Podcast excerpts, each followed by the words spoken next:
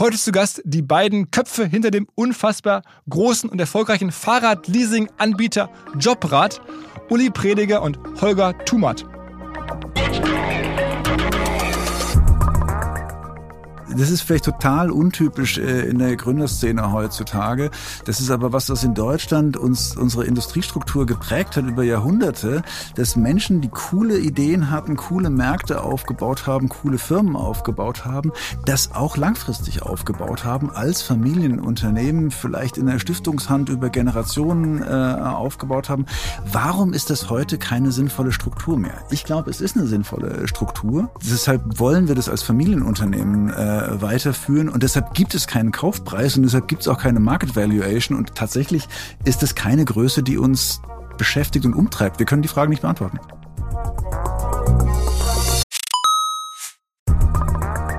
Ihr werdet euch wahrscheinlich fragen, warum unser Partner SalesViewer hier so oft im Podcast wirbt. Aber das ist relativ einfach zu erklären, denn wenn wir hier mittels Podcast Reichweite für SalesViewer erzeugen, dann besuchen natürlich auch hunderte von Menschen die Website von SalesViewer und SalesViewer kann dann mit dem eigenen Tool die Website-Besucher oder deren Firmen vor allen Dingen mit Klarnamen entschlüsseln. Also Podcast-Werbung führt zwangsläufig zu immer mehr Website-Besuchern und Website-Besucher lassen sich in Firmen-Klarnamen von SalesViewer entschlüsseln und zu neuen B2B-Kunden machen. Und natürlich, auch wir bei OMR sind sehr zufrieden mit SalesViewer, nicht nur als Kunde, sondern auch als Partner. Wir setzen deren Tool ebenfalls ein zur eigenen B2B-Lead-Generierung und entschlüsseln damit die Website-Besucher von OMR, OMR Reviews oder anderen Tochterfirmen. Man sieht einfach, wer eure Webseiten besucht hat und wofür sich potenzielle Kunden interessiert haben. Neben uns, also OMR, setzen aber auch noch deutlich größere Firmen wie Stepstone, Avato Systems, Sport5, Talon One oder die die Vodafone-Tochter Grand Centrix bereits auf SalesViewer und generieren damit täglich neue B2B-Leads. SalesViewer ist bekanntlich auf unserem hauseigenen Software-Bewertungsportal OMR Reviews das bestbewertete Tool in gleich drei Kategorien und kann jederzeit kostenlos getestet werden. Wer also sehen möchte, wer auf der eigenen Website drauf war und diese Person dann am besten zu Kunden verwandeln möchte, der kann das alles kostenlos ausprobieren. salesviewer.com slash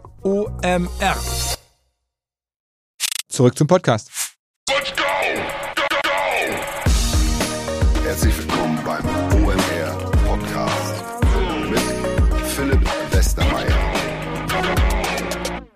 Ich will inhaltlich gar nicht vorgreifen. Die Hörerinnen und Hörer des Podcasts hier haben, glaube ich, sehr unterschiedliche Geschmäcker und manche hören wegen jener Geschichte und manche wegen einer anderen Geschichte und nicht jeder steht auf dieselben Gäste. Das soll ja auch so sein. Wir wollen ja bewusst eine große Bandbreite hier anbieten. Aber faktisch ist es so, es hat selten erfolgreichere Gäste gegeben als die beiden Herren, die jetzt gleich kommen. Ihre Firma, habe ich so rausgehört, 1,4 Milliarden Umsatz, 10, 15 Prozent Marge kann man damit vielleicht sogar hinbekommen. Also kann sich jeder selber ausrechnen, wie viel Geld das ist. Den beiden gehört die Firma nahezu zu zwei weltweit, sie haben das in den letzten zehn Jahren aufgebaut, sind der namensgebende Marktführer eines gesamten Industrieverticals, nämlich Fahrradleasing, haben das ganze Geschäft mehr oder weniger erfunden und auch sozusagen politisch regulierungsseitig mit aufgebaut und halt dann wahnsinnig skaliert. Alles nur in Deutschland auf allen Listen, die wir zuletzt so gemacht haben. Also als ich mit Pip gesprochen habe, was die erfolgreichsten Unternehmen nach 2000 sind, die erfolgreichsten deutschen Gründer. Naja, aller Zeiten vielleicht nicht, aber auch an der Liste sind sie wahrscheinlich nahe dran. Zumindest fehlen sie aus meiner Sicht auf jeder Manager-Magazin-Liste. Sie gehören sicherlich längst zu den reichsten 500 Deutschen, wenn man sich mal anguckt, was da für ein Wert entstanden ist mit eben Jobrad. Also genug der faktischen Vorrede, Wahnsinnsleistung von den beiden und damit direkt rein in die große Jobrad-Geschichte. Wir seit anderthalb Jahren sprechen wir drüber. Endlich hat es geklappt. Wir haben uns in Berlin getroffen. Hier kommen Uli Prediger und Holger Tumat. Herzlich willkommen, Uli Prediger und Holger Tumat. Hi.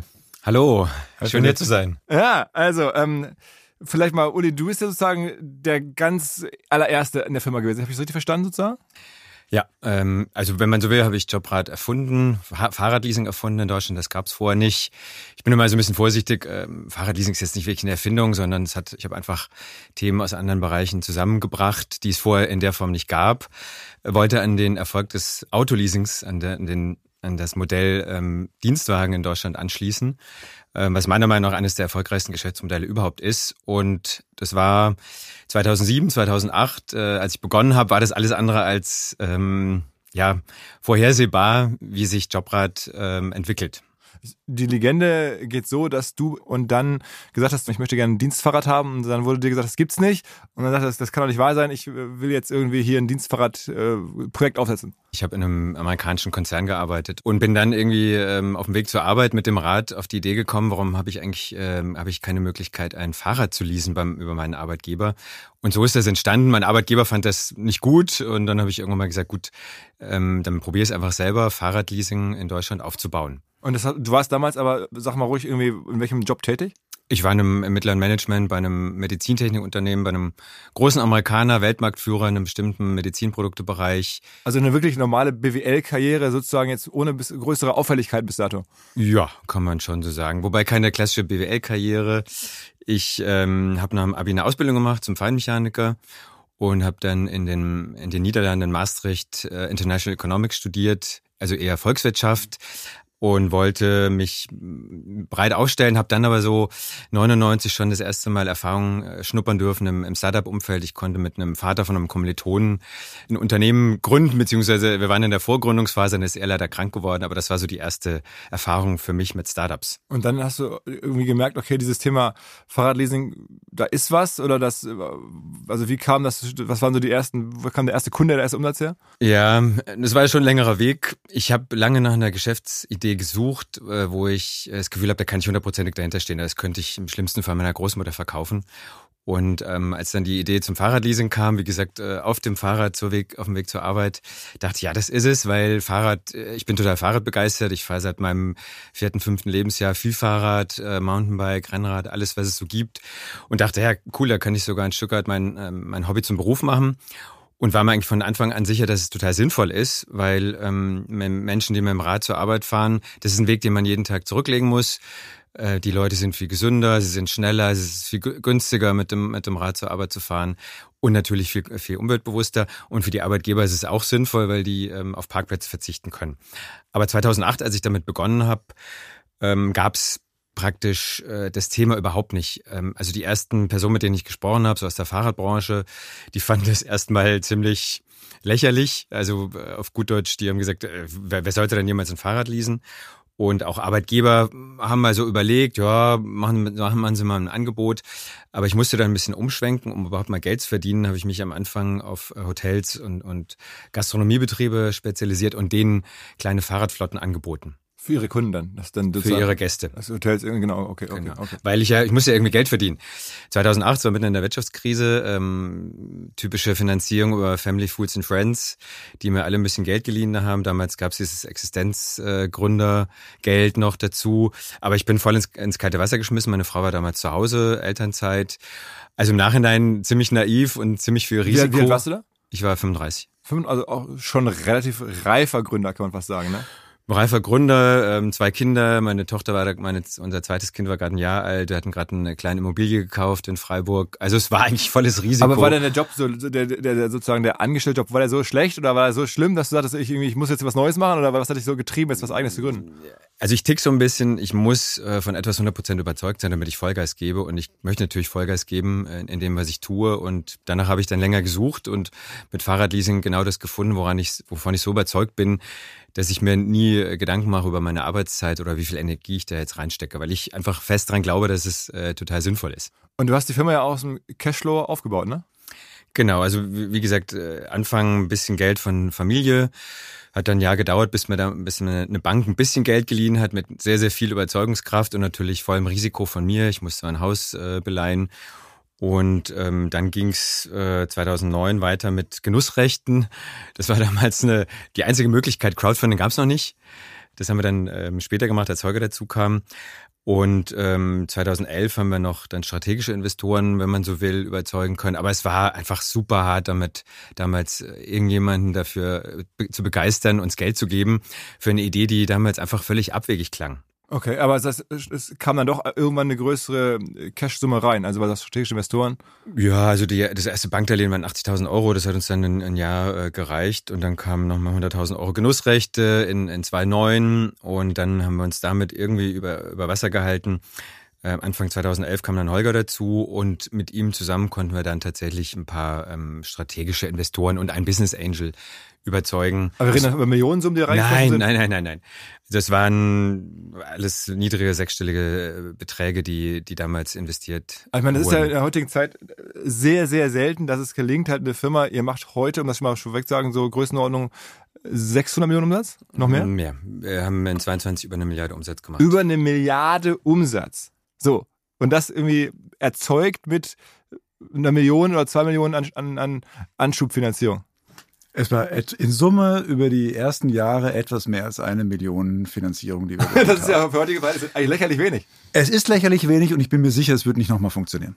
Aber und jetzt, also eine, also über eine Milliarde Umsatz, also wir kommen nachher mal zu den, zu den genauen Größenordnungen. Wie viele Leute arbeiten bei euch, das mal einfach vielleicht zu sagen? In der Gruppe, wir sind jetzt mit zehn zehn Tochter- oder zehn Gesellschaften in der Gruppe, ungefähr 1000 Mitarbeiter. Also auch mit Auslandsgesellschaften und sowas allem, ne? Ja. Okay, also das ist schon mal so die, die krasse äh, Reise. Äh, wir kommen jetzt dahin, wie das, wie das gelingen konnte. Ähm, also das heißt, angefangen mit Hotels und irgendwelchen Gastgewerbe, so dass man größere Bestände mal loswerden kann. Aber wie ist denn generell das Modell? Also das einmal zu erklären, weil Jobrad, also man kennt das so als als ähm, jemand, der das nutzt. Man, man kann halt von seinem Arbeitgeber ein Fahrrad bekommen ähm, und das wird sozusagen, äh, ist deswegen attraktiv, weil der, die Kosten für das Fahrrad sozusagen das Gehalt, ähm, also die steuerliche Bemessungsgrundlage, also das Gehalt in dem Sinne steuerlich schmälern und das irgendwie am Ende dann für einen das am Ende günstiger macht. Ja, also wir bringen drei Welten zusammen, die vorher nicht zusammen waren. Und das ist, glaube ich, das Geheimnis äh, der Firma. Es gab schon lange Fahrräder, ja, es gibt schon immer Arbeitgeber, die ihren Mitarbeitern was Gutes machen wollen. Und es gibt schon lange Leasing. Und was wir geschafft haben, ist, diese drei Themen, diese drei Akteure äh, über eine digitale Plattform zu verbinden, so dass ein Angebot entsteht, was Arbeitgeber jeder Größenordnung, also vom ganz kleinen Handwerksbetrieb bis zum DAX-Konzern, ihre Belegschaft anbieten anbieten können. Das heißt, jeder Mitarbeiter kann sich in jedem Radladen in Deutschland sein Traumrad, sein Dienstrad aussuchen schließt dann einen Vertrag, das läuft alles äh, über uns im Hintergrund äh, äh, digital, so dass ähm, ein Leasingvertrag losläuft, es eine Gehaltsumwandlung gibt, da entsteht ein Steuereffekt, ja, das heißt, er zahlt eine Bruttorate, die aber nur weniger versteuert ist als ein normales Einkommen, zahlt es über 36 äh, Monate äh, lang, bekommt vom Arbeitgeber das Fahrrad überlassen und am Ende hat er die Möglichkeit, das äh, Fahrrad dann äh, zu kaufen. Okay, aber das heißt, also der Effekt entsteht dadurch, dass, man muss nochmal erklären, also wo, wo wird jetzt der, der Wert geschaffen? Also ähm, jemand äh, zahlt eine Leasingrate, ja. aber ähm, die Leasingrate ist halt deswegen so günstig, weil sozusagen der, die Einsparung auf die auf seine Gehaltsbesteuerung das kompensiert.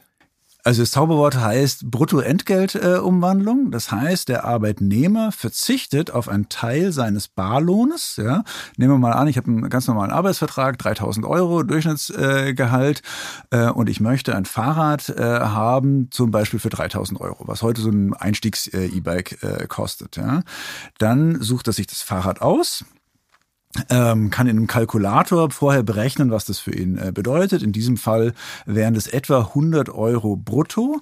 Diese 100 Euro gehen von seinem Monatsgehalt runter. Das heißt, ähm, es sind dann nur noch 2900 Euro, was er äh, brutto versteuern muss. Darauf kommt ein geldwerter Vorteil. Das kennt man vom Auto, 1%-Regel. Das gilt jetzt fürs Fahrrad mit aber 0,25 äh, Prozent. Das muss er versteuern. Das sind in dem Fall nur 7 Euro. Ja, ähm, das heißt, er zahlt auf 2.900 Euro deutlich weniger Steuern und Sozialversicherung, als er das vorher auf 3.000 Euro äh, gezahlt hat. Er kriegt weniger netto raus, aber ähm, wenn man das vergleicht, was er netto weniger bekommt und was er fürs Fahrrad bezahlt hätte, wenn er es selbst äh, gekauft hätte, dann entsteht da ein Vorteil für den Mitarbeiter. Man muss das so gegenrechnen. Was man, man muss das gegenrechnen und im Schnitt kommen da Einsparungen im Bereich 30, 35 Prozent raus. Fahrradpreis. Auf den Fahrradpreis über drei Jahre, wenn er es am Ende ähm, dann auch äh, kauft. Und dann hat er ein Fahrrad. Und, und er hat noch einen, einen weiteren großen Vorteil, er muss die den Preis nicht auf einmal bezahlen. Es ist eine Art von Ratenzahlungsfunktion. Viele unserer Jobradler nutzen das auch sehr, sehr, sehr stark in der Form. Und ähm, wenn man sich überlegt, äh, ein gutes E-Bike kostet 3000 Euro aufwärts, eher eher vier inzwischen durch die Inflation. Und ganz viele unserer Jobradler ähm, leasen auch zwei Fahrräder, also erst für sich und dann für die Partner oder die Partnerin. Ähm, dann kommen halt schnell 7.000, 8.000 Euro zusammen. Wie viel äh, neue Kunden macht ihr am Tag aktuell? Also wir haben an guten Tagen äh, schon über 2000 äh, neue Jobradler ongeboardet. Am Tag, ja? Am Tag. Und im Schnitt sind wir, also wir hatten auch noch Tage, da waren es mehr, aber das sind dann eher so Spitzen durch Feiertage. Ähm, aber im Schnitt haben wir so zwischen 1000 und 1500 neue Jobradler am Tag. Und insgesamt habt ihr mittlerweile ein Kundenportfolio von? Also wir haben jetzt ähm, in Summe in den letzten 10, 11 Jahren, seitdem wir das machen, schon über eine Million Menschen aufs Jobrad gebracht und in 2022 äh, etwas über 300.000. Wer, wer ist denn euer Hauptkunde? Also äh, am Ende erstmal der Arbeitgeber, weil ja. ohne den geht das alles gar nicht. Das heißt, ihr müsst ja am Ende Firmen überzeugen, da mitzumachen, weil nur wenn der Arbeitnehmer das gerne möchte, ähm, bringt ihm das nichts, weil der Arbeitgeber muss bei euch irgendwie angeschlossen sein. Mit dem Thema setze ich mich schon sehr lange auseinander. Man muss da ein bisschen zurückgehen. Also angefangen habe ich wirklich mit dem Modell, der Arbeitgeber trägt die Kosten genauso wie beim Geschäftsauto. Das hat aber nicht funktioniert ähm, vor, vor 12, 13 Jahren. Und dann ähm, kam mir irgendwann mal die Idee, äh, das habe ich mir abgeschaut bei einem Modell in, in UK, dass äh, man ja eine Gehaltsumwandlung machen kann und es den Arbeitgeber dadurch nichts kostet. Und dadurch ist die Hürde beim Arbeitgeber eigentlich sehr, sehr niedrig. Den einzigen ähm, das einzige Veto, das der Arbeitgeber einlegt, es kostet bei ihnen Aufwand. Klar, und der Aufwand, äh, er muss natürlich irgendjemanden damit beauftragen, die, die Admin zu machen für die Fahrräder. Aber die Admin ist viel, viel geringer als zum Beispiel bei einem Firmenwagen. Also wir haben einen, einen Kunden, einen unserer größten Kunden, die Deutsche Bahn, oder das ist äh, der größte Kunde, die inzwischen in Summe über 75.000 Jobräder bei uns geleast haben. Und da gibt's genau zwei Mitarbeitende, die im Moment ungefähr 50.000 Jobräder administrieren. Äh, das heißt, der Arbeitgeber hat eigentlich auch nur einen, einen sehr geringen Aufwand, weil wir ähm, die ganzen Prozesse hinten dran, die natürlich schon anfallen, voll digitalisiert haben und für den Arbeitgeber übernehmen. Also hat der Arbeitgeber ähm, ja möglichst äh, keine Gegenargumente mehr. Es gibt immer mehr Arbeitgeber, die auch einen Zuschuss bezahlen, der auch immer größer wird. Aber es ist noch nicht so wie beim Auto, dass der Arbeitgeber die Kosten voll trägt. Und auf der anderen Seite steht natürlich der Arbeitnehmer den wir ähm, natürlich sehr stark auch als Kunden sehen, unseren Jobradler, bei der ähm, zu seinem Chef in der Regel geht und sagt, hey, hier gibt's jetzt ein neues Modell, Jobrad, da kann ich mir endlich ein, ein tolles Fahrrad leisten, kann vielleicht sogar ein, ein Lastenrad für, für meine Familie und mich mir anschaffen und dich kostet's nix. Also lieber Arbeitgeber, bietet es doch bitte an. Am Ende ist, ist das ja auch irgendwie eine, eine Steuergesetzgebung, die euch da in die Hände spielt. Ne? Also war die schon so, als du angefangen hast? Nee, ähm, da muss ich aber auch äh, wieder sagen, es war mir damals noch gar nicht bewusst. Und ähm, ja, also im Nachhinein bin ich natürlich froh, dass ich trotzdem so mutig war. Vorhin habe ich es naiv genannt. Das war so eine Mischung aus mutig und Naivität.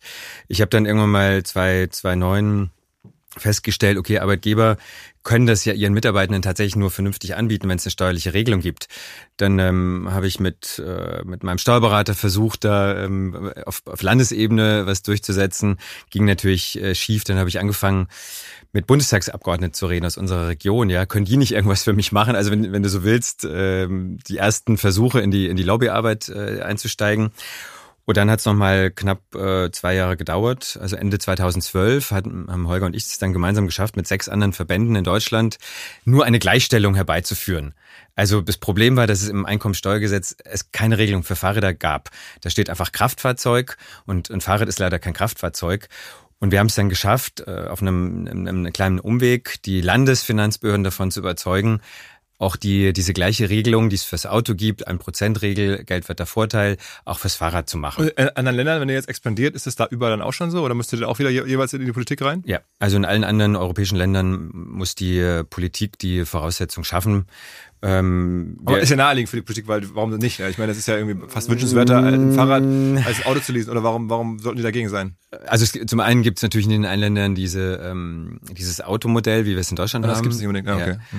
Und ähm, zum anderen ist das Fahrrad eigentlich in fast allen Ländern politisch sehr, äh, sehr wenig beachtet. Also die, die Niederlande, wo ich auch ein paar Jahre studiert habe und da sicherlich auch viel zum Thema Fahrrad gelernt habe und mitgenommen habe, ist eigentlich das einzige Land in Europa, die das Fahrrad wirklich ernst nehmen. Frankreich fängt jetzt gerade an, die haben eine große äh, Kampagne jetzt gerade auferlegt, aufgelegt, die wollen den Fahrradverkehr fördern, wollen auch Fahrradwirtschaft wieder in, in Frankreich etablieren, wollen den, die Fahrradherstellung verdoppeln in den nächsten fünf Jahren.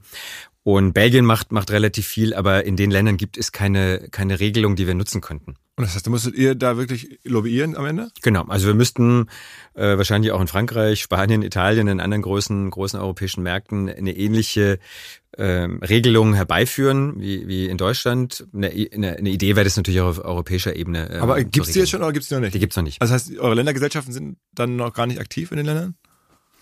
Also wir sind in einem äh, Land außerhalb von Deutschland aktiv, das ist Österreich. Äh, dort haben wir einfach mitbekommen, es gibt eine Initiative, das hat angefangen mit einer Regelung im Umsatzsteuergesetz. Äh, wir sind ja ganz gut verdrahtet in der Fahrradbranche, wir haben es einfach mitbekommen und haben dann irgendwann die Entscheidung getroffen, so wir gehen nach Österreich, wir bauen dort ähm, eine eigene Gesellschaft auf aber wir machen parallel genau die Lobbyarbeit, wie wir es in Deutschland auch gemacht haben, reden mit Verbänden, mit Steuerberatern, mit äh, Politikern, mit äh, Verwaltung äh, und haben es jetzt tatsächlich nach äh, mittlerweile fast drei Jahren äh, geschafft, eine einigermaßen gleichwertige Regelung wie in Deutschland äh, hinzubekommen und ein eben für ähm, äh, Österreich angepasstes äh, Produktangebot. Was ich vorhin meinte, wir haben äh, bei den deutschen Bundesländern es geschafft. Also wir haben es nicht in, in Berlin äh, die Regelung für, für das Dienstfahrrad erreicht, sondern auf Landesebene. Okay. Also ich meinte nicht äh, europäische Länder, sondern wirklich nur die deutschen Bundesländer. Aber das heißt, weil ihr am Anfang von Länder, Ländergesellschaften sprach, das sind dann schon Jobradableger in, in Österreich. Das ja, ist, in Österreich. Okay, okay, okay, okay, Das heißt, ihr seid auch, euer Umsatz ist im Wesentlichen dann Deutschland, Deutschland und, Österreich. Okay. Ja. Und Expansion ist auch gar nicht so einfach. Also ich meine, wie gesagt, weil der, der muss erstmal so eine Steueranpassung vorausgehen. Okay. Ähm, ist am Ende ja auch irgendwie fast schon eine, ja, ein Risiko für die gesamte Firma. Wenn jetzt mal jemand käme an der Politik und sagen, also das hier mit dem, mit dem ganzen Auto- und, und Fahrradbezuschussung, äh, das sparen wir uns mal, dann hättet ihr schon ein Problem. Ja, aber wenn du dir vorstellst, ähm, es gibt ja in Deutschland die vier großen Premium-Hersteller, die hatten ein viel größeres Problem. Und gleichzeitig haben die natürlich in Berlin die, die größte Lobbyorganisation in Europa, den VDA. Da ist es sehr, es ist aus unserer Sicht sehr, sehr unwahrscheinlich, dass diese Regelung fürs Dienstauto abgeschafft wird. Vielleicht wird es irgendwann mal verschärft, vielleicht äh, wird irgendwann mal auch ein CO2-Ausstoß mit einbezogen, also eine Bonus-Malus-Regelung, was wir sehr begrüßen würden, weil da würden Fahrer natürlich noch viel besser wegkommen als im Moment. Aber dass die, diese Regelung ganz abgeschafft wird, halten wir für fast ausgeschlossen. Uh -huh. Ähm, aber umso mehr, wenn ich das richtig verstehe und nochmal mich in die, in die frühen Tage zurückversetze und ihr die Fahrräder selber kaufen musstet, die ihr dann sozusagen verliest, ist es ja eigentlich ein extremes cash-intensives Geschäft. Also, oder übersehe ich da was? Also am Anfang haben wir tatsächlich Flotten selber finanziert und dann auch äh, verkauft. Aber Leasing ist ja eine Form der, der Absatzfinanzierung. Ja? Das heißt, du als äh, Vermittler des Leasingvertrags musst jetzt nicht in die Vorleistung äh, gehen, sondern wir kaufen ein vom, äh, vom Händler und normalerweise haben wir ein oder zwei Tage zwischen Zahlung des Kaufpreises an den Händler und Erhalt des Kaufpreises von der, von der Leasinggesellschaft. Also das ist das Attraktive äh, an unserem Geschäftsmodell, sonst wäre ja dieses Skalierung auch gar nicht möglich äh, gewesen. Wir wachsen tatsächlich cash positiv und das ist natürlich ein ganz seltenes Geschäftsmodell. Okay, aber das heißt, für euch das Coole ist, ihr bekommt das Fahrrad günstiger, weil ihr in größeren Mengen kauft. Ähm, ihr verkauft es dann nach dem Leasing auch meistens dem äh, meisten Fällen oder 90 Prozent ja. der Fälle oder 100 Prozent der Fälle an die Leute, die es geleast haben, in weiter. In den meisten Fällen, ja. In den meisten, Fällen weiter. Fällen, ja. Und bekommt ihr dann mehr, als ihr eingekauft habt oder weniger oder gleich viel? Naja, ich sage immer, die erste Dimension der Nachhaltigkeit ist ja finanzielle Nachhaltigkeit. Also wenn man ein Unternehmen äh, mit wirtschaftlicher Grundlage macht, dann muss man Geld verdienen. Ja, und äh, ein früherer Chef von mir hat mal gesagt, äh, Profit ist ja nur ein Maß für den Abstand zur nächsten Krise. Also wenn du ein nachhaltiges Geschäft aufbauen möchtest, musst du dafür sorgen, dass du Geld verdienst. Ja, jetzt rede ich mal nicht von irgendwelchen extremen äh, Scale-up-Geschichten. Äh, das heißt, wir haben schon einfach äh, von Anfang an das Ziel gehabt, äh, Geld zu verdienen. Äh, hat ein paar Jahre gedauert, bis wir das erreicht haben. Aber ab diesem Zeitpunkt können wir das weitere Wachstum voll aus dem eigenen Cashflow äh, bedienen. So viel, dass wir sogar in der Lage waren, eine eigene Leasinggesellschaft zu gründen. Ah, ah, ah okay, verstehe. Das heißt, am Ende gibt es dann auch zwei Erlösströme. Also einmal die Marge, die zwischen Fahrradeinkauf und Fahrradverkauf für euch entsteht und sozusagen die Leasinggebühren, die ihr dann verdient. Welcher Erlösstrom ist für euch größer? Der Provisionsstrom ist ein bisschen größer als der äh, Einkaufsrabatt. Okay. Und es gibt noch einen, einen weiteren äh, Erlösstrom, den wir natürlich äh, mittelfristig generieren wollen. Das ist der Verkauf der, der Räder, der Leasingrückläufer. Der momentan, ähm, es sind noch nicht äh, keine großen Stückzahlen, aber bei über 300.000 ähm, abgesetzten Jobrädern pro Jahr sind es natürlich schon nennenswerte Also von Leuten, die, kein Leasing machen wollen. Die sagen, okay, jetzt... die am Ende das Rad nicht mehr kaufen. Ja, ja, ja, Entschuldigung, ja, genau. Ja, genau. Nach genau. 36 Monaten sagen die, so, ich will mir jetzt ein neues Rad leasen und das alte brauche ich nicht mehr, also gebe ich es zurück. Und- Aber das ist, haben wir ja gerade versteckt, habe ich gerade gelernt, ist der ganz kleine Teil. Okay. ist der geringere Teil, aber auch, weil wir es äh, im Moment gar nicht pushen, weil die, ähm, die Wiederaufbereitung der Fahrräder, bevor du die dann als gute Gebrauchte wieder verkaufen kannst, ist gar nicht so trivial. Ähm, also da reden wir schon von vielen tausend Rädern im Jahr. Wir sind ähm, der größte, wahrscheinlich der größte Gebrauchtradhändler in Deutschland, wahrscheinlich sogar einer der größten in Europa. Und was schon sehr, sehr früh auch äh, in unserem Businessplan stand, wir wollen ein mobile.de des Fahrrades aufbauen. Also den, den Zweitradmarkt für das Fahrrad etablieren. Den gibt's nämlich im Moment noch nicht. Also im Moment kann man sich ein Second-Hand-Rad auf einer äh, Fahrradbörse hier in Berlin oder ähm, bei, bei Ebay kaufen. Aber so wie bei mobile.de oder anderen äh, Kfz-Second-Hand-Börsen gibt's keine, keinen wirklich strukturierten Markt und den bauen wir gerade auf, haben ein, äh, ein Tochterunternehmen in München, Bravo Bike, die, äh, wie gesagt, viele Zehntausende oder viele Tausende Räder im Jahr ähm, aufbereiten. Und das ist momentan äh, sehr herausfordernd, weil auch da der Fachkräftemangel zuschlägt und da die Strukturen aufzubauen, um da da wirklich viele tausende Räder im Jahr durchzuschleusen und ähm, so wiederherzustellen, dass man damit ähm, auch, auch guten Gewissens äh, die im, im Zweitmarkt verkaufen kann, ist äh, herausfordernd. Man muss äh, vielleicht auch an der Stelle mal sagen, euch kommt nicht nur diese Steuergesetzgebung zugute, sondern gefühlt, müsst ihr mal was zu sagen, auch der Elektrofahrradboom. Also äh, wir reden jetzt ja über sehr teure Fahrräder mittlerweile, 3.000, 4.000 Euro und auch diese ganze Ankauf, Verkauf, mobile.de-artig, das macht jetzt keinen Sinn bei normalen Fahrrädern, da- das läuft über Ebay, nehme ich an, aber ihr guckt vor allen Dingen auf Elektroräder, ne? Genau, also inzwischen sind knapp 80 Prozent unserer Jobräder am Motor tatsächlich. Man muss aber auch sagen, als wir begonnen haben, ähm, standen die Elektroräder auch noch in den Startlöchern.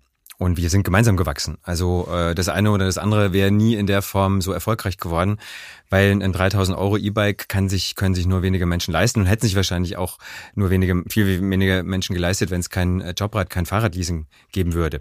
Also wir sind gemeinsam, wir haben uns, wie Holger vorhin auch schon gesagt hat, wir sind ja ein Absatzfinanzierungsinstrument.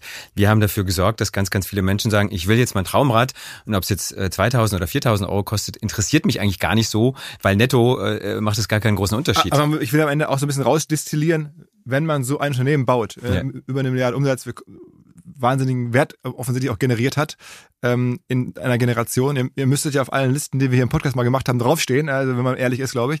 Ähm, dann braucht man auch ein bisschen Timingglück. Dann braucht man das, da braucht man das Timingglück mit dem Elektroboom. Man braucht das Timingglück vielleicht auch irgendwie von der Corona-Zeit dazwischen. Man braucht irgendwie die Steuerrechtsprechung. Also sind viele Sachen gekommen, die du wahrscheinlich am Anfang gar nicht so wusstest, aber wo, wo ihr dann reingelaufen seid und dachtet, okay, riesige Rückenwinde, ähm, die man auch einfach mal haben muss. Ne? Also ja, hast du völlig recht. Ich hatte das große Glück, zur richtigen Zeit die richtige Idee zu haben. Und dann aber, ich sag mal, vieles, jetzt außer Corona natürlich, haben wir aber auch selber äh, dann vorangetrieben. Ja? Also die Steuerregelung, die ja nur eine Anpassung ist. Also wir haben keine eigene äh, Steuerregel jetzt für Fahrräder, sondern wir haben es nur geschafft, dass Fahrräder genauso äh, steuerlich behandelt werden wie Autos.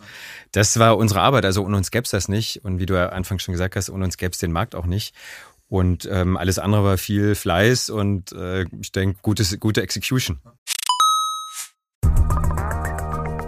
B2B-Verkaufsprozesse sind kompliziert. Nicht immer, aber ab und zu, das weiß ich selber und genau hier will Along mit seiner Lösung ansetzen. Also E-Mail-Schleifen vermeiden, E-Mail-Ping-Pong vermeiden, dafür sorgen, dass Verkäufer verstehen, was die Interessenten intern so abstimmen, vor allen Dingen dafür sorgen, dass die Materialien, die häufig solchen Mails angehängt sind, stets aktuell sind. Nur, wie kann das alles gehen? Was genau macht Along? Sie bauen sogenannte Along Spaces, also im Kern Digital Sales Rooms, in denen alle Materialien abgelegt sind, wo die ganzen Verkaufsschritte nachvollziehbar sind, wo bestimmte Menschen Zugang haben. Man muss nicht mehr in E-Mails suchen, man muss einfach in den jeweiligen Along Space reingehen, den man mit seinem Kunden dann teilt. Entsprechend kann man auch sehen, wer wann im Along Space drin war, was sich angeguckt wurde, wo neue Details vielleicht hinzugefügt wurden. Die Kollaboration wird also viel, viel besser. Along funktioniert am Ende wie ein Co-Pilot, analysiert also auch das Engagement, das Engagement der Interessentinnen und Interessenten und stellt Empfehlungen für die nächsten Schritte zur Verfügung. All das kann man innerhalb von wenigen Minuten aufsetzen und direkt mit dem eigenen CRM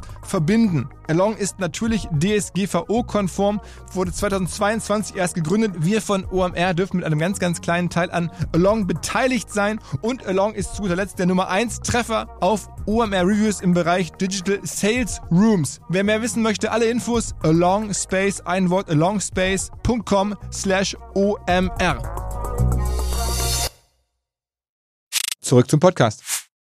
Lass mich an der Stelle auch noch eine Frage stellen, weil, ähm, wenn man jetzt gerade recherchiert, Jobrad, da gibt es auch Artikel, die jetzt beschreiben, es gibt auch ein bisschen Stress, wie das immer so, wenn man eine große Firma baut. Ähm, ist das nicht immer ganz friktionsfrei? Ähm, und auch bei euch ist es offensichtlich so, da sind Fahrradhändler unzufrieden mit euch, weil ähm, die müssen euch auch eine Provision noch zahlen. Äh, konnte man lesen. Das ist der sogenannte Einkaufsrabatt, wie, wie vorhin äh, gesagt, ja. Und äh, es ging ja Anfang des Jahres äh, durch die Presse durchaus mit wirklich äh, heftigen Vorwürfen, wir würden Fahrradhändler erpressen und so weiter. Aber ich dachte irgendwie, Hersteller geben euch einen Rabatt? Oder? Nein, nein, nein. Also unser Modell äh, läuft so, dass wir ausschließlich vom Händler die Räder kaufen. Und der Rabatt ist nicht hoch, kann man auch in den Artikeln nachlesen. Ja, äh, vier, fünf oder sechs äh, Prozent äh, nehmen wir vom ah, Einkaufsrabatt. Okay, es ist nicht dass ihr jetzt vom Hersteller kauft für 50 Prozent wir, bei den, bei den Autos ist es ja so. Also ein Six kauft ja. ja. von BMW selber. Ihr kauft nicht jetzt von irgendwie Canyon. Wir kaufen von, na, Canyon ist eine Ausnahme, weil Canyon keine Händler hat. Canyon ah, okay. verkauft ja direkt an Endkunden, ja. direct to consumer alle Kanäle, die, wo, wo du in Deutschland heute ein Fahrrad kaufen kannst, kannst du auch ähm, als Lieferant für dein Jobrad. Äh, ah, okay. Nehmen. Das heißt, ihr kauft von dem Fahrradhändler an der Ecke quasi auch ein und diese vier, fünf, sechs Prozent, die ihr da bekommt, ähm, die stehen jetzt in, in den Diskussionen.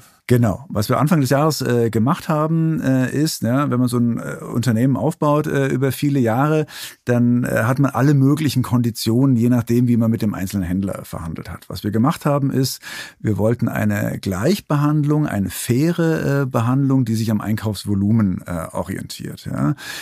Tatsächlich haben wir gar keine äh, Preiserhöhung äh, gemacht äh, für die Händler, sondern eine Vereinheitlichung. Das führt natürlich dazu, dass einzelne Händler ähm, mehr zahlen, andere Händler weniger zahlen. Ja. In Summe war es tatsächlich aufwandsneutral.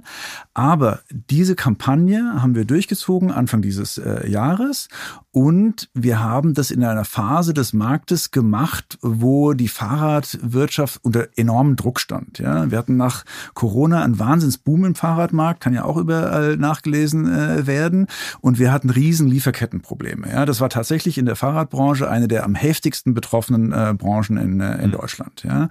Was jetzt passiert ist Anfang des Jahres, die ganzen nicht gelieferten Räder aus 22 äh, kamen äh, ins Lager und die ganzen vorbestellten Räder für 23 kamen auch ins Lager. Das heißt, die Läger waren zum Bersten voll. Wir hatten die ersten Händler mit äh, Finanzierungsschwierigkeiten. Wir haben ja auch ein paar Insolvenzen gesehen. Und in genau dieser Phase, wo wir dann äh, einen Konsumrückgang haben, äh, ne, Inflation, äh, Ukraine-Krise, kommt Jobrad rein und sagt, wir ändern Einkaufsbedingungen. Das hat zu einem Aufschrei äh, geführt äh, für manche, für die das teurer äh, geworden ist, nach dem Motto Erpressung. Wir haben niemanden erpresst. Jeder ist frei, mit uns zusammenzuarbeiten oder auch nicht zusammenzuarbeiten. Aber wir sind heute ein nennenswerter Teil der Fahrradbranche. Ja?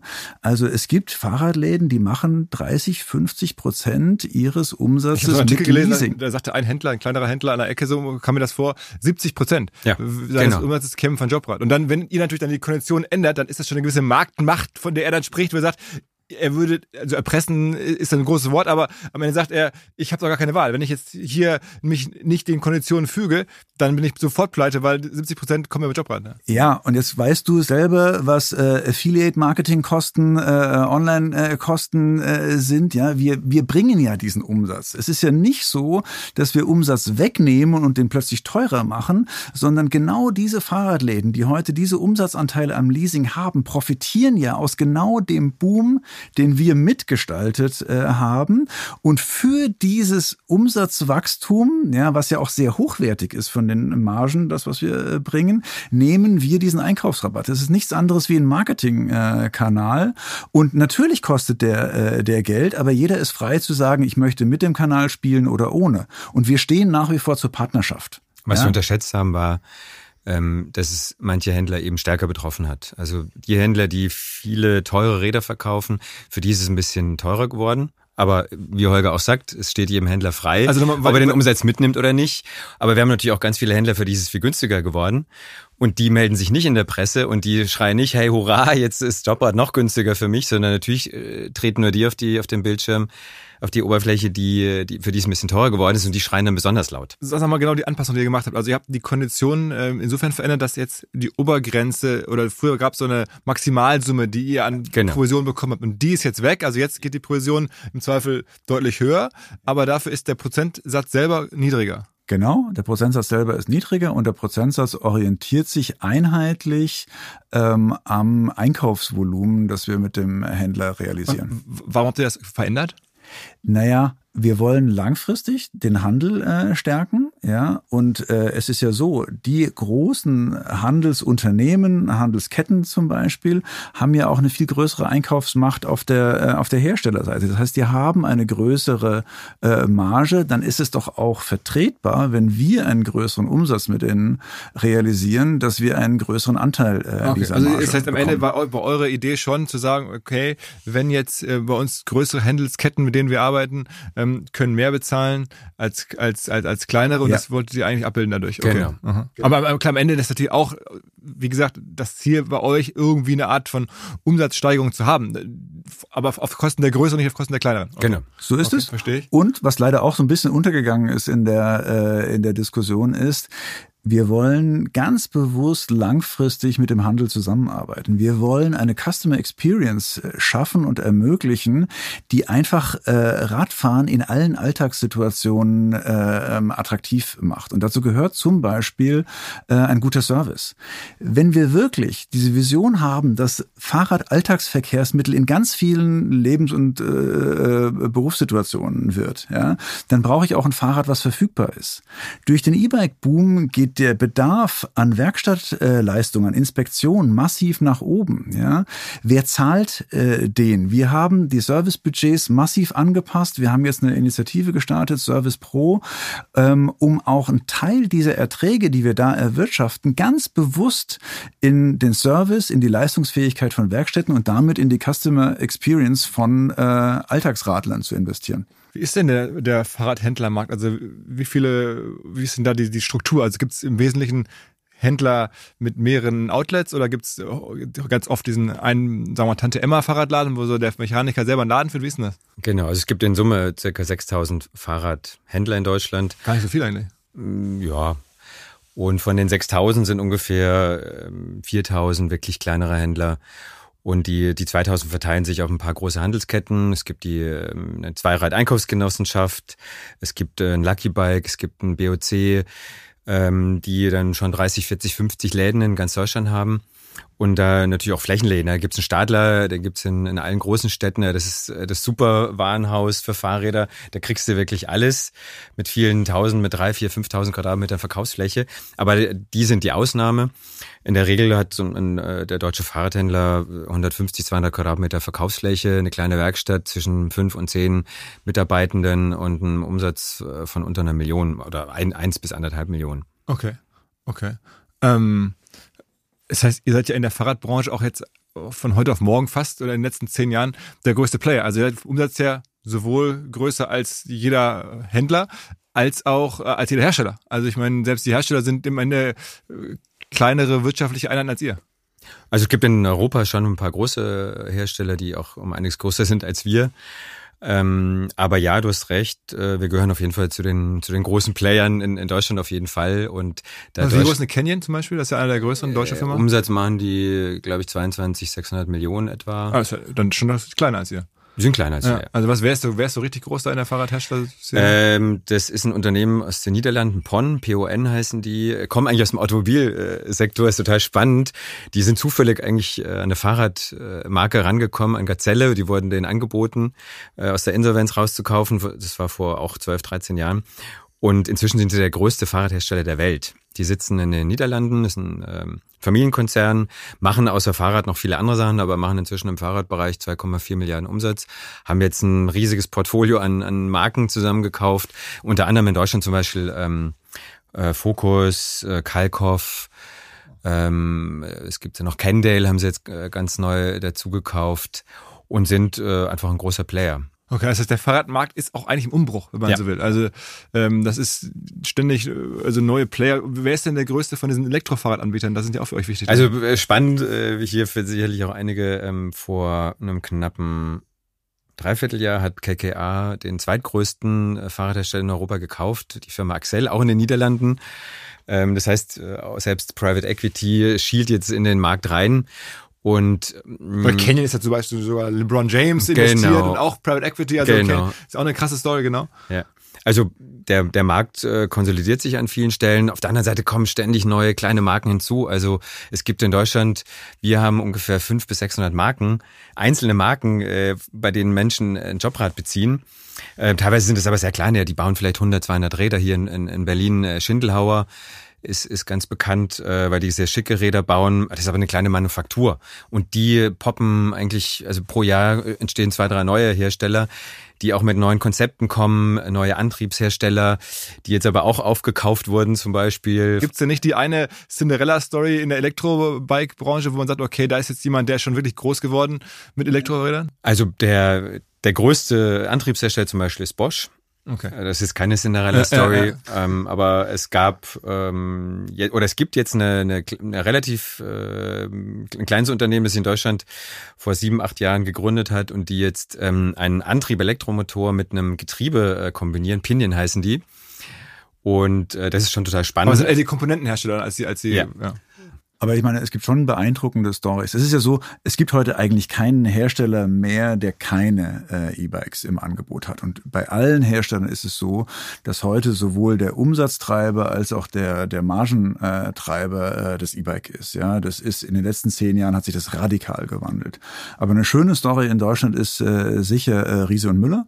Ja, das waren nach meiner Wahrnehmung die ersten, die vom klassischen Fahrrad kamen und die strategische Entscheidung schon vor vielen Jahren getroffen haben. Sie werden gar keine klassischen Räder, Biobikes mehr bauen, sondern setzen nur noch aufs E-Bike und sind einer der Innovationstreiber, äh, was das E-Bike, was das Connected Bike äh, angeht. Ähm, Nochmal ganz kurz zu, zu, zu eurer Entstehungsgeschichte. Ich habe das jetzt, wir haben jetzt schon, äh, sagen wir mal, jetzt äh, einige Sprünge gemacht, aber trotzdem die Entwicklung von Ihr sitzt da in der Nähe von Freiburg, ähm, ihr fangt mal an und dann ist da diese Gesetzrechtsprechung so wie sie ist und dann man wird so groß. Also habt ihr dann da erstmal äh, Händler auch akquirieren müssen wahrscheinlich im Umkreis und Mensch, können wir zusammenarbeiten? Dann habt ihr irgendwie Arbeitgeber immer mehr auch angerufen, einfach auf der Null und gesagt, hör zu, wir haben hier ein Thema oder, oder wie war das?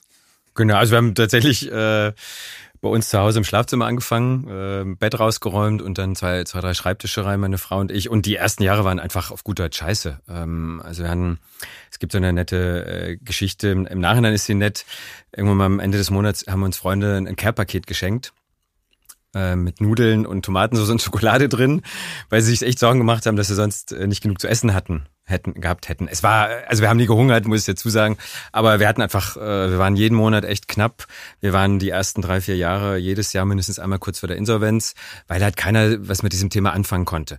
Wir haben äh, Holger und ich haben, haben beide äh, am Anfang mit mit eigenen Unternehmen und dann irgendwann mal gemeinsam irgendwie versucht Geld zu verdienen. Ja, wir haben die unterschiedlichsten Sachen ausprobiert, weil wir uns halt irgendwie über Wasser halten mussten, weil wir beide so an die Idee geglaubt haben, dass das irgendwann mal groß wird. Und äh, da kann ich viele Gründer nur einfach ähm, animieren und ermutigen, ähm, dran zu glauben, wenn sie wirklich überzeugt sind, dass ihre Idee gut aber ist. was war denn der Durchbruch? Also wann kam dann Es so waren viele, es waren viele verschiedene ähm, natürlich Komponenten. Um deine Frage zu beantworten, ja, wir haben sehr früh angefangen mit Händlern äh, zu arbeiten. Wir haben denen gesagt, es gibt doch immer mal äh, Leute, die können sich ein Rad äh, entweder nicht leisten oder sie wollen es steuerlich geltend machen. Ja, ähm, Selbstständige zum Beispiel, das ist ein zweites Produktsegment, das im Vergleich zu Jobrad zwar sehr klein ist, aber ähm, doch relevant.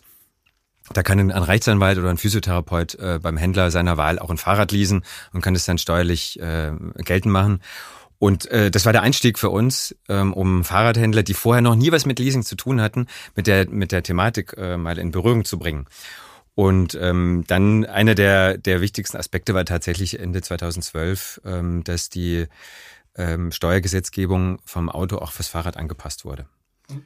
Und ich mache vielleicht mal plastisch an einem, äh, an einem Kunden, ja, der eine ganz wichtige Rolle gespielt hat äh, damals.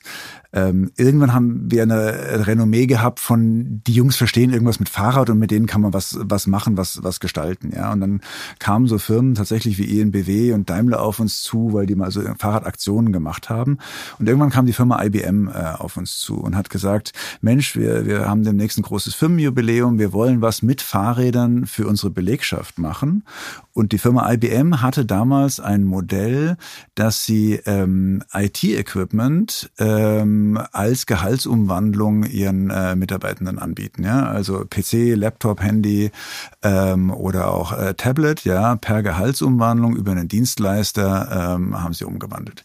Dafür gab es eine Steuergrundlage und mit denen haben wir zusammen äh, lange diskutiert, wie kriegen wir das aufs Fahrrad äh, rüber, ja, und haben die Prozesse entwickelt, wie das für einen Arbeitgeber IBM in Deutschland äh, funktionieren könnte.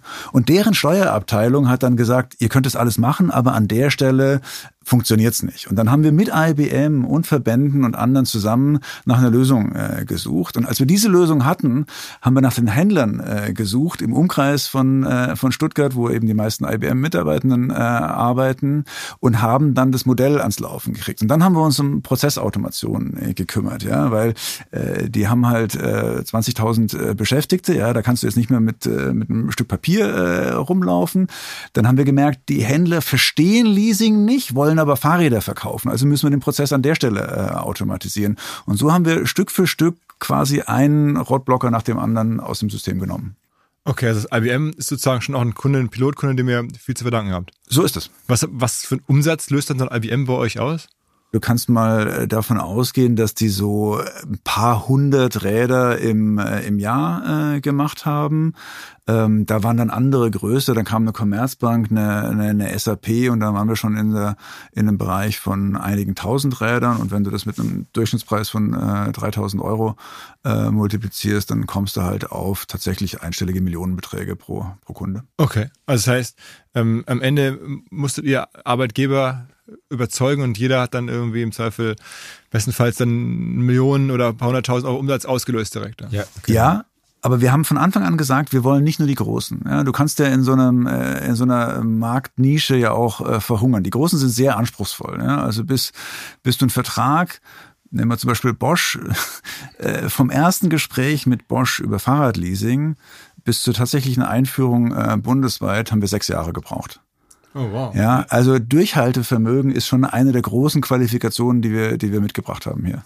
Ähm, jetzt äh, die Frage, ihr kennt sie, ich werde sie wahrscheinlich jetzt nicht perfekt Kommata genau beantworten wollen, aber ähm, was bleibt denn für euch am Ende jetzt, wenn man all die Erlösströme und die Kosten, die ihr habt, was ist denn da, was, was für eine Marge kann man denn verdienen mit dem Geschäftsmodell?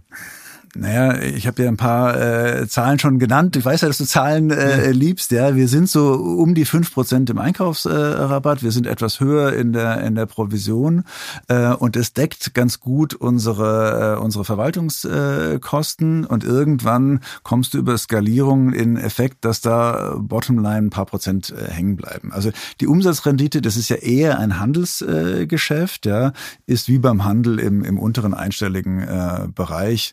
Ähm, also ich, ich verrate euch mal Folgendes. In, mein Kumpel Sven hat mir den Tipp gegeben, mal ähm, nachzuschauen. Es gibt auch mittlerweile, wir müssen auch darüber sprechen, sehr viele Wettbewerber von ja, euch. Ja. Ähm, und es gibt da auch bikeleasing.de äh, heißen die, die wiederum gehören zu einem Private Equity Unternehmen, das börsennotiert ist, Brockhaus. Ja. Ähm, und darüber kann man sich halt die Zahlen von Bike Leasing nahezu eins zu eins angucken, weil die, diese Brockhaus haben nur zwei Portfoliofirmen und eine davon ist halt Bike Leasing. Dann kann man ziemlich genau sehen, was da so für äh, Economics in dem Businessmodell drinstecken. Aber ähm, da guckt ihr wahrscheinlich auch regelmäßig drauf. Ja, und gleichzeitig sind wir nicht, ja, natürlich ist es schön, einen Wettbewerber zu haben, der an der Börse ist und wo man Zahlen nachlesen kann. Und gleichzeitig muss ich auch sagen, diese Zahlen sind für einen Außenstehenden meiner Meinung nach nicht wirklich zu interpretieren, weil du hast hier Handelsumsätze, du hast Leasingsumsätze, du hast Provisionsumsätze und wie die sich genau zueinander verhalten, ist selbst uns, die wir das Geschäft ganz gut verstehen, nicht wirklich äh, ersichtlich in dem Beispiel. Und wir sind natürlich nicht nur Gutmenschen, aber ähm, ein ganz starker Fokus für uns ist einfach Menschen aufs Rad bringen, ja, gemäß unserer Vision, ähm, möglichst viele fürs, fürs Rad begeistern. Und das sind eigentlich die Zahlen, in denen wir uns äh, gerne messen. Ja, wie viele Jobräder bringen wir in den Markt? Wie viele Arbeit, neue Arbeitgeber äh, bieten es an?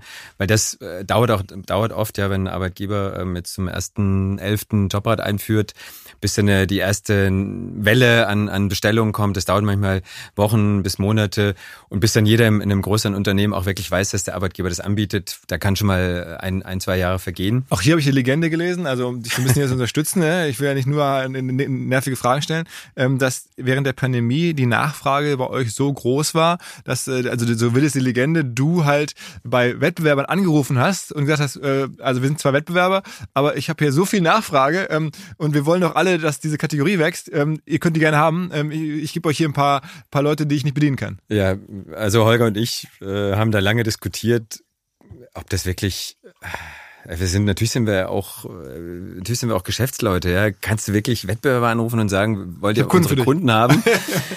Aber wir haben uns ja dafür entschieden und ähm, ja, ob, ob äh, du es uns glauben willst oder nicht, wirklich, weil wir gesagt haben, äh, hey, es gibt so viele Menschen da draußen, die können jetzt nichts mehr tun, die können nicht mehr in die Fitnesscenter, die können nicht in die Schwimmbäder. Ähm, der, die einzige Möglichkeit, um draußen Sport zu machen, ist Joggen und Fahrradfahren. Und äh, wir wollen denen ermöglichen, dass sie so schnell wie möglich an ihr Dienstrad kommen. Und wir haben einfach aufgrund dieser, dieses abartigen Anstiegs, äh, also kurz waren ja die Fahrradläden zu, ein paar Wochen.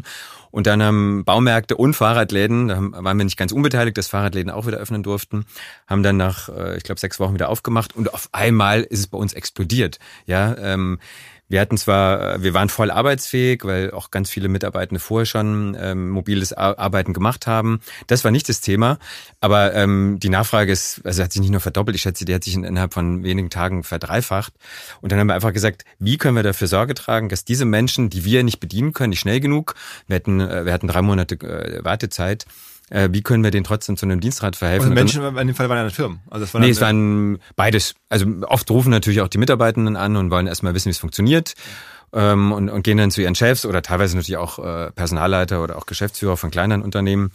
Und ich habe tatsächlich unsere drei größten Wettbewerber angerufen und die, die Telefonate werde ich nie vergessen. Ja, erstmal so eine, eine halbe Minute Stille. Und dann, Herr Prediger, wollen Sie mich verarschen?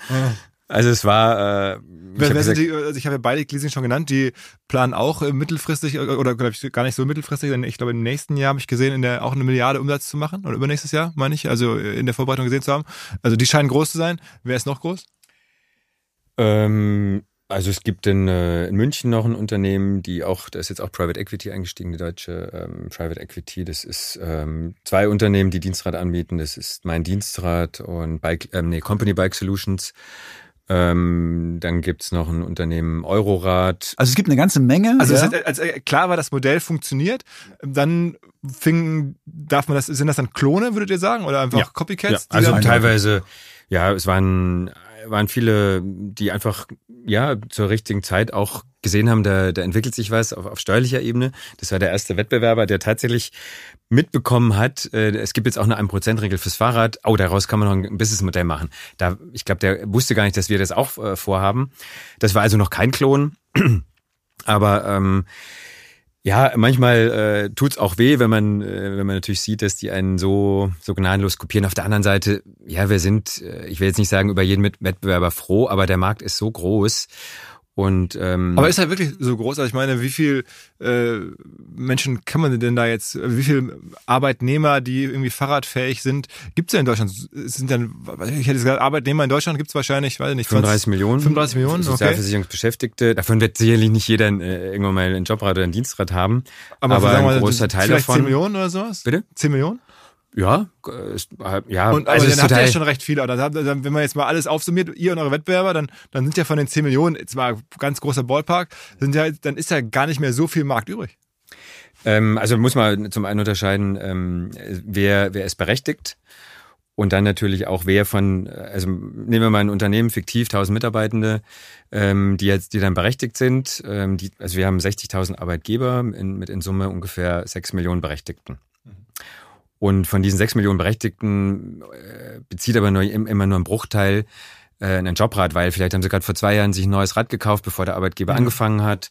Oder ähm, natürlich gibt es auch viele Menschen, die momentan noch nicht Rad fahren, weil sie Angst haben, weil die Infrastruktur noch nicht da Weil ist. die Strecke zur Arbeit ist zu lang oder so. Ja, da gibt's äh, noch ein riesiges, auch da gibt's noch ein riesiges Potenzial. Also laut Statistiken ähm, sind 60 Prozent aller Wege in Deutschland kürzer als 10 Kilometer. Also auch Wege zur Arbeit. Ja, und aber trotzdem werden die meisten davon mit dem Auto zurückgelegt. Also da gibt's noch ein, ein riesiges Potenzial, sowohl bei Arbeitnehmern, die entweder noch äh, Jobrad gar nicht machen können oder noch kein Jobrad haben, weil sie noch nicht darauf aufmerksam geworden sind, weil sie im Moment kein Fahrrad brauchen, weil sie noch, ähm, also ganz, ganz viele Menschen fahren natürlich auch ihren, in ihren Mobilitätsverhalten, in ihren Gewohnheiten. Wenn sie seit 20 Jahren mit dem, Arbeit, mit dem Auto zur Arbeit fahren, ist es enorm schwierig, die dazu zu begeistern, doch mal was anderes auszuprobieren. Und da haben wir, glaube ich, mit Jobrad schon einen, einen, ja, so, so einen Nudging-Ansatz. Hey, bei uns kannst du dir dein Traumrad leisten und du musst nicht äh, jeden Tag damit zur Arbeit fahren, aber fang doch mal an. Ja, probier's doch mal aus. Das ist, das versuchen wir auch unseren Arbeitgebern zu vermitteln. Und ähm, ja, also von den, wir haben jetzt sechs Millionen äh, Berechtigte, wie wir sie nennen. Vielleicht haben alle unsere Wettbewerber nochmal zwischen fünf und zehn Millionen. Genau wissen wir das nicht. Also da ist immer noch viel, viel Raum nach oben. Und das sind ja nur die Menschen, die, die theoretisch sich ein Dienstrad äh, leisten könnten. Aber davon wiederum ist nur ein kleiner Bruchteil, also eine, eine, ein, eine einstellige Prozentzahl, die, die im Moment ein Dienstrad hat. Also kannst du ja kurz ausrechnen, wie viel Potenzial noch nach oben besteht. Trotzdem stellen wir so vor, wenn man so eine Kategorie mit so viel Blut, Schweiß und Tränen so anstartet über Jahre und dann auf einmal kommen sie alle da hinterher, ähm, dann ist man doch schon auch irgendwie hart genervt oder auch frustriert. Es ist beides, ja. Also es war uns ja von Anfang an klar, dass unser Geschäftsmodell äh, schwer zu äh, schützen ist, ja. Also wenn du es verstanden hast, dann brauchst du eine Handvoll Verträge, Leasingverträge, Arbeitsverträge, äh, Überlassungsverträge, ja. Die kannst du im Zweifelsfall äh, dir bei uns besorgen, ja. Und du brauchst eine Leasinggesellschaft, die dir die Finanzierung macht. Ja, davon, davon, davon ja viele freiwillig. Ja, davon gibt's eine ganze Menge ja. Äh, in Deutschland. So. Und dann wird's aber anstrengend. Ja, soweit ist es simpel. Dann geht's halt drum, wie spiele ich das Netzwerk? Wie baue ich eine Händlerschaft auf? Weil die Fahrradhändler äh, machen schon gerne Umsatz, aber nicht mit 20 verschiedenen Anbietern, mit 20 verschiedenen Portalen, die sie sich jeweils rein äh, müssen mit Abrechnung und so weiter. Dann hast du das Thema Integration in die Arbeitgeberwelt. Ja, im Prinzip einen Leasingvertrag vermitteln, das kann jeder. Aber bis du eine Integration hast in HR-Systeme, in Payroll-Systeme, in äh, interne äh, Informationsnetzwerke, ja, mit zum Beispiel Schadenbearbeitung, äh, ähnlichen Themen. Oder nehmen wir ein Beispiel, äh, das Bundesland Baden-Württemberg ist einer unserer Kunden, ja. Wir sind in der automatischen Gehaltsabrechnung von 170.000 äh, Beamten äh, in Baden-Württemberg integriert. Das machst du nicht über Nacht und das machst du nicht als Copycat. Da musst du richtig IT, Prozess, Rechts-Know-how äh, haben. Und dann kommt noch ein paar Punkt dazu, den ich so als, als Wirtschaftsingenieur äh, erstmal unterschätzt hätte, und das ist natürlich Marke. Ja, irgendwann muss der mal sagen, das ist was Neues, wie, wie bringe ich das den Menschen äh, bei, wie, äh, wie spiele ich das Thema äh, Jobrat, wie mache ich das äh, bekannt ähm, und das ist schon nochmal, was uns, glaube ich, äh, absetzt. Und was Ihr habt eure Marke entsprechend mal geändert. Ne? Ich habe, ja. wann, wann war die Idee, auf Jobrat zu gehen? Also der erste Arbeitsname war Liesrad, weil es damals ein Unternehmen äh, gab, mit dem ich auch gesprochen hatte, ähm, Liesplan. Und dachte, okay, mache ich ganz einfach. Ich nenne das Unternehmen Liesrad. Und dann hatte äh, äh jemand ähm, im, im familiären Umfeld die Idee, Holgers Frau, ähm, hey, Jobrad, analog Jobticket. Und dann haben wir angefangen, unser Produkt Jobrad zu nennen. Und irgendwann mal haben Leute es einfach nicht mehr verstanden. was ist jetzt Liesrad, was ist Jobrad? Äh, es war sehr verwirrend. Dann haben wir gesagt, jetzt nennen wir das Unternehmen äh, so wie, wie das Produkt. Das war 2018. Dann okay. haben wir gesagt, äh, wir machen, also das, das Unternehmen heißt jetzt genauso wie das Produkt. Kleiner Hinweis für die neuen Ziele. Und zwar Pipedrive kennen wir bei OMR auch sehr gut. Das CRM-System insbesondere für die Förderung des Wachstums kleinerer Firmen. Pipedrive ermöglicht es ganz einfach den Überblick zu behalten über Vertriebsaktivitäten, Gespräche, Abschlüsse. Man verpasst keine Nachfassaktion. Pipedrive ist vor allen Dingen einfach zu bedienen, vollständig anpassbar auf die jeweilige Firma, auf die jeweiligen Teams und erstellt sehr hübsche visuelle Berichte. Darüber hinaus gibt es zahlreiche smarte Automatisierungen. Also geht zu pipedrive.com um dort eine kostenlose 14-tägige Testversion zu starten.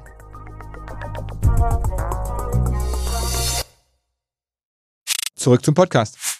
Sagen wir nochmal bezogen auf eure Wettbewerber. Ne? Ähm, da ist ja so, also ich stelle mir vor, der, der Kampf ist da ja schon auch härter. Also so, es gibt so viele. Ähm, aber trotzdem gibt es auch dann Momente, wo ihr scheinbar gemeinsam am Tisch sitzt und du bist sogar, weiß ich nicht, Vorsitzender von einem gemeinsamen Verein. Genau, es ist kein äh, Verein im klassischen Sinne. Wir haben vor vier Jahren mit 20 anderen Akteuren aus der Fahrradbranche einen Lobbyverband in Berlin gegründet. Zukunft Fahrrad, weil wir der festen Überzeugung sind, dass ähm, es in Berlin mehr, mehr politisches Gewicht fürs Thema Fahrrad braucht. Wir brauchen wir brauchen an ganz vielen Stellen, ähm, wir brauchen, brauchen eine bessere Infrastruktur. Es sind Kleinigkeiten in der, in der Steuergesetzgebung, in der, in dem, im Straßenverkehrs, in der Straßenverkehrsordnung, wo das Fahrrad meistens vergessen wird. Also es gab so eine ne, nette Anekdote. Ähm, vor drei Jahren wurde ähm, beim Elektroauto der, der geldwerte Vorteil abgesenkt aus ähm, Lufthaltungs, Luftrein, Luftreinhaltungsgründen. Und das Fahrrad wurde komplett vergessen. Ja, obwohl das Fahrrad natürlich noch ein, äh, ein Verkehrsmittel ist, was die Luft noch viel, viel besser äh, reinhält. Und da haben wir ähm, eingegriffen und haben dafür gesorgt, dass die, das Fahrrad auch mit reinkommt. Auch äh, zum Beispiel im Koalitionsvertrag taucht das Wort Fahrrad kein einziges Mal auf. Was ja eigentlich äh, total traurig ist, auf der anderen Seite den Politikern nicht unbedingt vorzuwerfen ist, weil sich bisher in, in Berlin ähm, jetzt niemand so wirklich äh, stark fürs Fahrrad gemacht hat. Und wir jetzt gemeinsam mit, mit vielen anderen Akteuren, teilweise natürlich auch Marktbegleitern von uns, auch mit, mit anderen Fahrradverbänden, äh, die, die es schon gibt, ähm, uns viel stärker für das Thema politisch einsetzen. Wie seid ihr beide, die Frage wollte ich schon die ganze Zeit stellen, eigentlich zusammengekommen? Weil ich meine, wir tun jetzt so, als seid ihr, seid ihr schon, ihr habt es ja nicht am Anfang, aber schon festgestellt, ja. nicht, nicht gemeinsam gegründet, aber ihr seid jetzt offensichtlich schon sehr eng. Wie ist eure Historie? Also ja vielleicht ganz kurz meine Story, weil die gab's vorher, bevor wir uns getroffen ja, haben. Ja. ja. ich bin ein Wirtschaftsingenieur, ich bin zehn Jahre in, im Maschinenbau groß geworden, viel Marketing, Sales äh, gemacht an der äh, äh Seite und ich habe 2009 meinen Job verloren, damals Wirtschaftskrise, äh, schwierige Zeiten im, äh, im Maschinenbau und ich habe dann mein eigenes Fahrradbusiness äh, aufgebaut, nämlich Vermietung von E-Bikes und das war 2009 ziemlich visionär und ehrlicherweise vor der Zeit äh, und ich habe die versucht über Hotels im Tourismus zu vermieten. Also ganz ähnlich äh, wie Uli. Okay. Ähnlich genau. wie Uli und dann ist Uli. Und dann das Verrückte, also war ja kein Zufall, dass wir uns getroffen haben. 2009 äh, war ich mit Freunden im Urlaub und einer, einer der Freunde erzählt, ja, ich habe hier auch einen Bekannten, der vermietet E-Bikes. Und ich sage, wer ist das? Macht, habe mir meine Visitenkarte gegeben, aber irgendwie hat der versäumt, sie Holger weiterzugeben. Und dann äh, hat es nochmal zwei Jahre länger gedauert. Was aber vielleicht gar nicht schlecht war im Nachhinein, ähm, bis ein, ein Journalisten ein Interview gemacht hat, ähm, der wollte mal eine Marktübersicht machen, wer vermietet denn in, in Deutschland Fahrräder. Und neugierig wie ich bin, habe ich ihn gefragt, mit wem sprichst du denn noch? Und dann äh, hat er gesagt, ja, hier mit dem Unternehmen in, in München. Und dann habe ich ähm, Holgers Partner damals äh, angerufen und mich mit dem getroffen, ein, zwei Mal. Und dann war eigentlich relativ schnell klar, zusammen äh, können wir viel, viel mehr erreichen. Was wir damals noch nicht so wussten, ist, wie, wie gut wir uns tatsächlich ergänzen. Ähm, und ich glaube, das ist auch einer der Erfolgsgeheimnisse von, von Jobrad. Also, du hattest mit einem Partner zusammen eine Verleih, Elektroverleihfirma, eine größere dann schon ne, über die Jahre. Nein, das war nicht größer. Also wir waren in den äh, Startlöchern und äh, wir haben dann 2011 gemerkt, das wird nicht mehr äh, richtig groß. Aber du hast eine Pressewahrnehmung gehabt genau. und sowas alles. Also wir reden von schon ein paar Millionen Umsatz in der Firma? Nein, Nein, nein. Wir reden über ein paar hundert Fahrräder äh, und äh, zwei Handvoll äh, Hotels. Ähm, und es waren zarte, äh, vorsichtige Anfänge, die am Ende nicht erfolgreich waren. Und dann habt ihr gesagt, wir schmeißen jetzt einfach die Firmen zusammen und, und dann irgendwie 50-50 oder wie macht man das dann? Ja, genau. Okay, das ist ja, das heißt, du warst auch damals noch nicht so weit, äh, dass man sagen könnte, es ist jetzt ungefähr 50-50, weil ich habe ja schon ein paar Millionen Umsatz oder sowas. Ja, also ein bisschen äh, noch, ja, ich bin kein, ich würde mich mal selber als typischen Entrepreneur bezeichnen. Ich habe ständig neue Ideen, ähm, aber mir reizt dann auch die Idee, äh, ein paar gute Leute dafür zu suchen.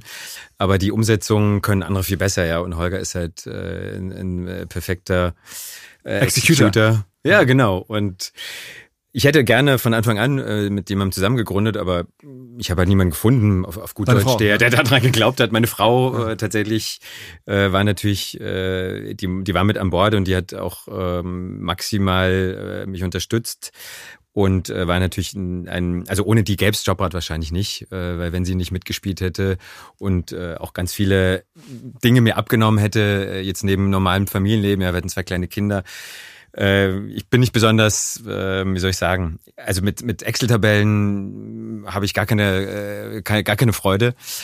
Und als ich Holger kennengelernt habe, ich glaube, das kann ich ganz gut auch Menschen einschätzen, Menschen lesen, hatte ich schnell den Eindruck, dass, also Holger ist der intelligenteste Mensch, den ich kenne nach wie vor, dass die Kombination, ähm, jemand, der einfach blitzschnell, messerscharf analysiert, was ist der Punkt, ja, welche Ebenen gibt es hier, ähm, auf welcher Ebene müssen wir das Problem wie angehen, ähm, ist doch ein, eine ideale Ergänzung zu mir, der halt ständig neue Ideen hat. Und ähm, ja, die, das ist dann tatsächlich wahr geworden. Ja, diese Kombination hat, glaube ich, einen Großteil unseres Erfolges ausgemacht. Und sein damaliger Partner ist dann immer rausgegangen und sagt, das ist nichts. Aber das heißt, am Ende gehört die Firma jetzt im Wesentlichen euch beiden, eigentlich, oder ja. euren Familien, kann man sagen. Also das heißt, wir reden ja von 80 Prozent der Firma insgesamt, die euch gehört, also durch, durch zwei oder sowas, Größenordnung? Und der Rest ist dann die Family und ja. Fools und bisschen. Ein Business Angel aus der ersten äh, Stunde, als wir zusammengekommen sind, den haben wir als Minderheitsgesellschafter drin. Okay. Also ich meine, und dann auch da wieder meine übliche äh, OMR-Podcast-Frage.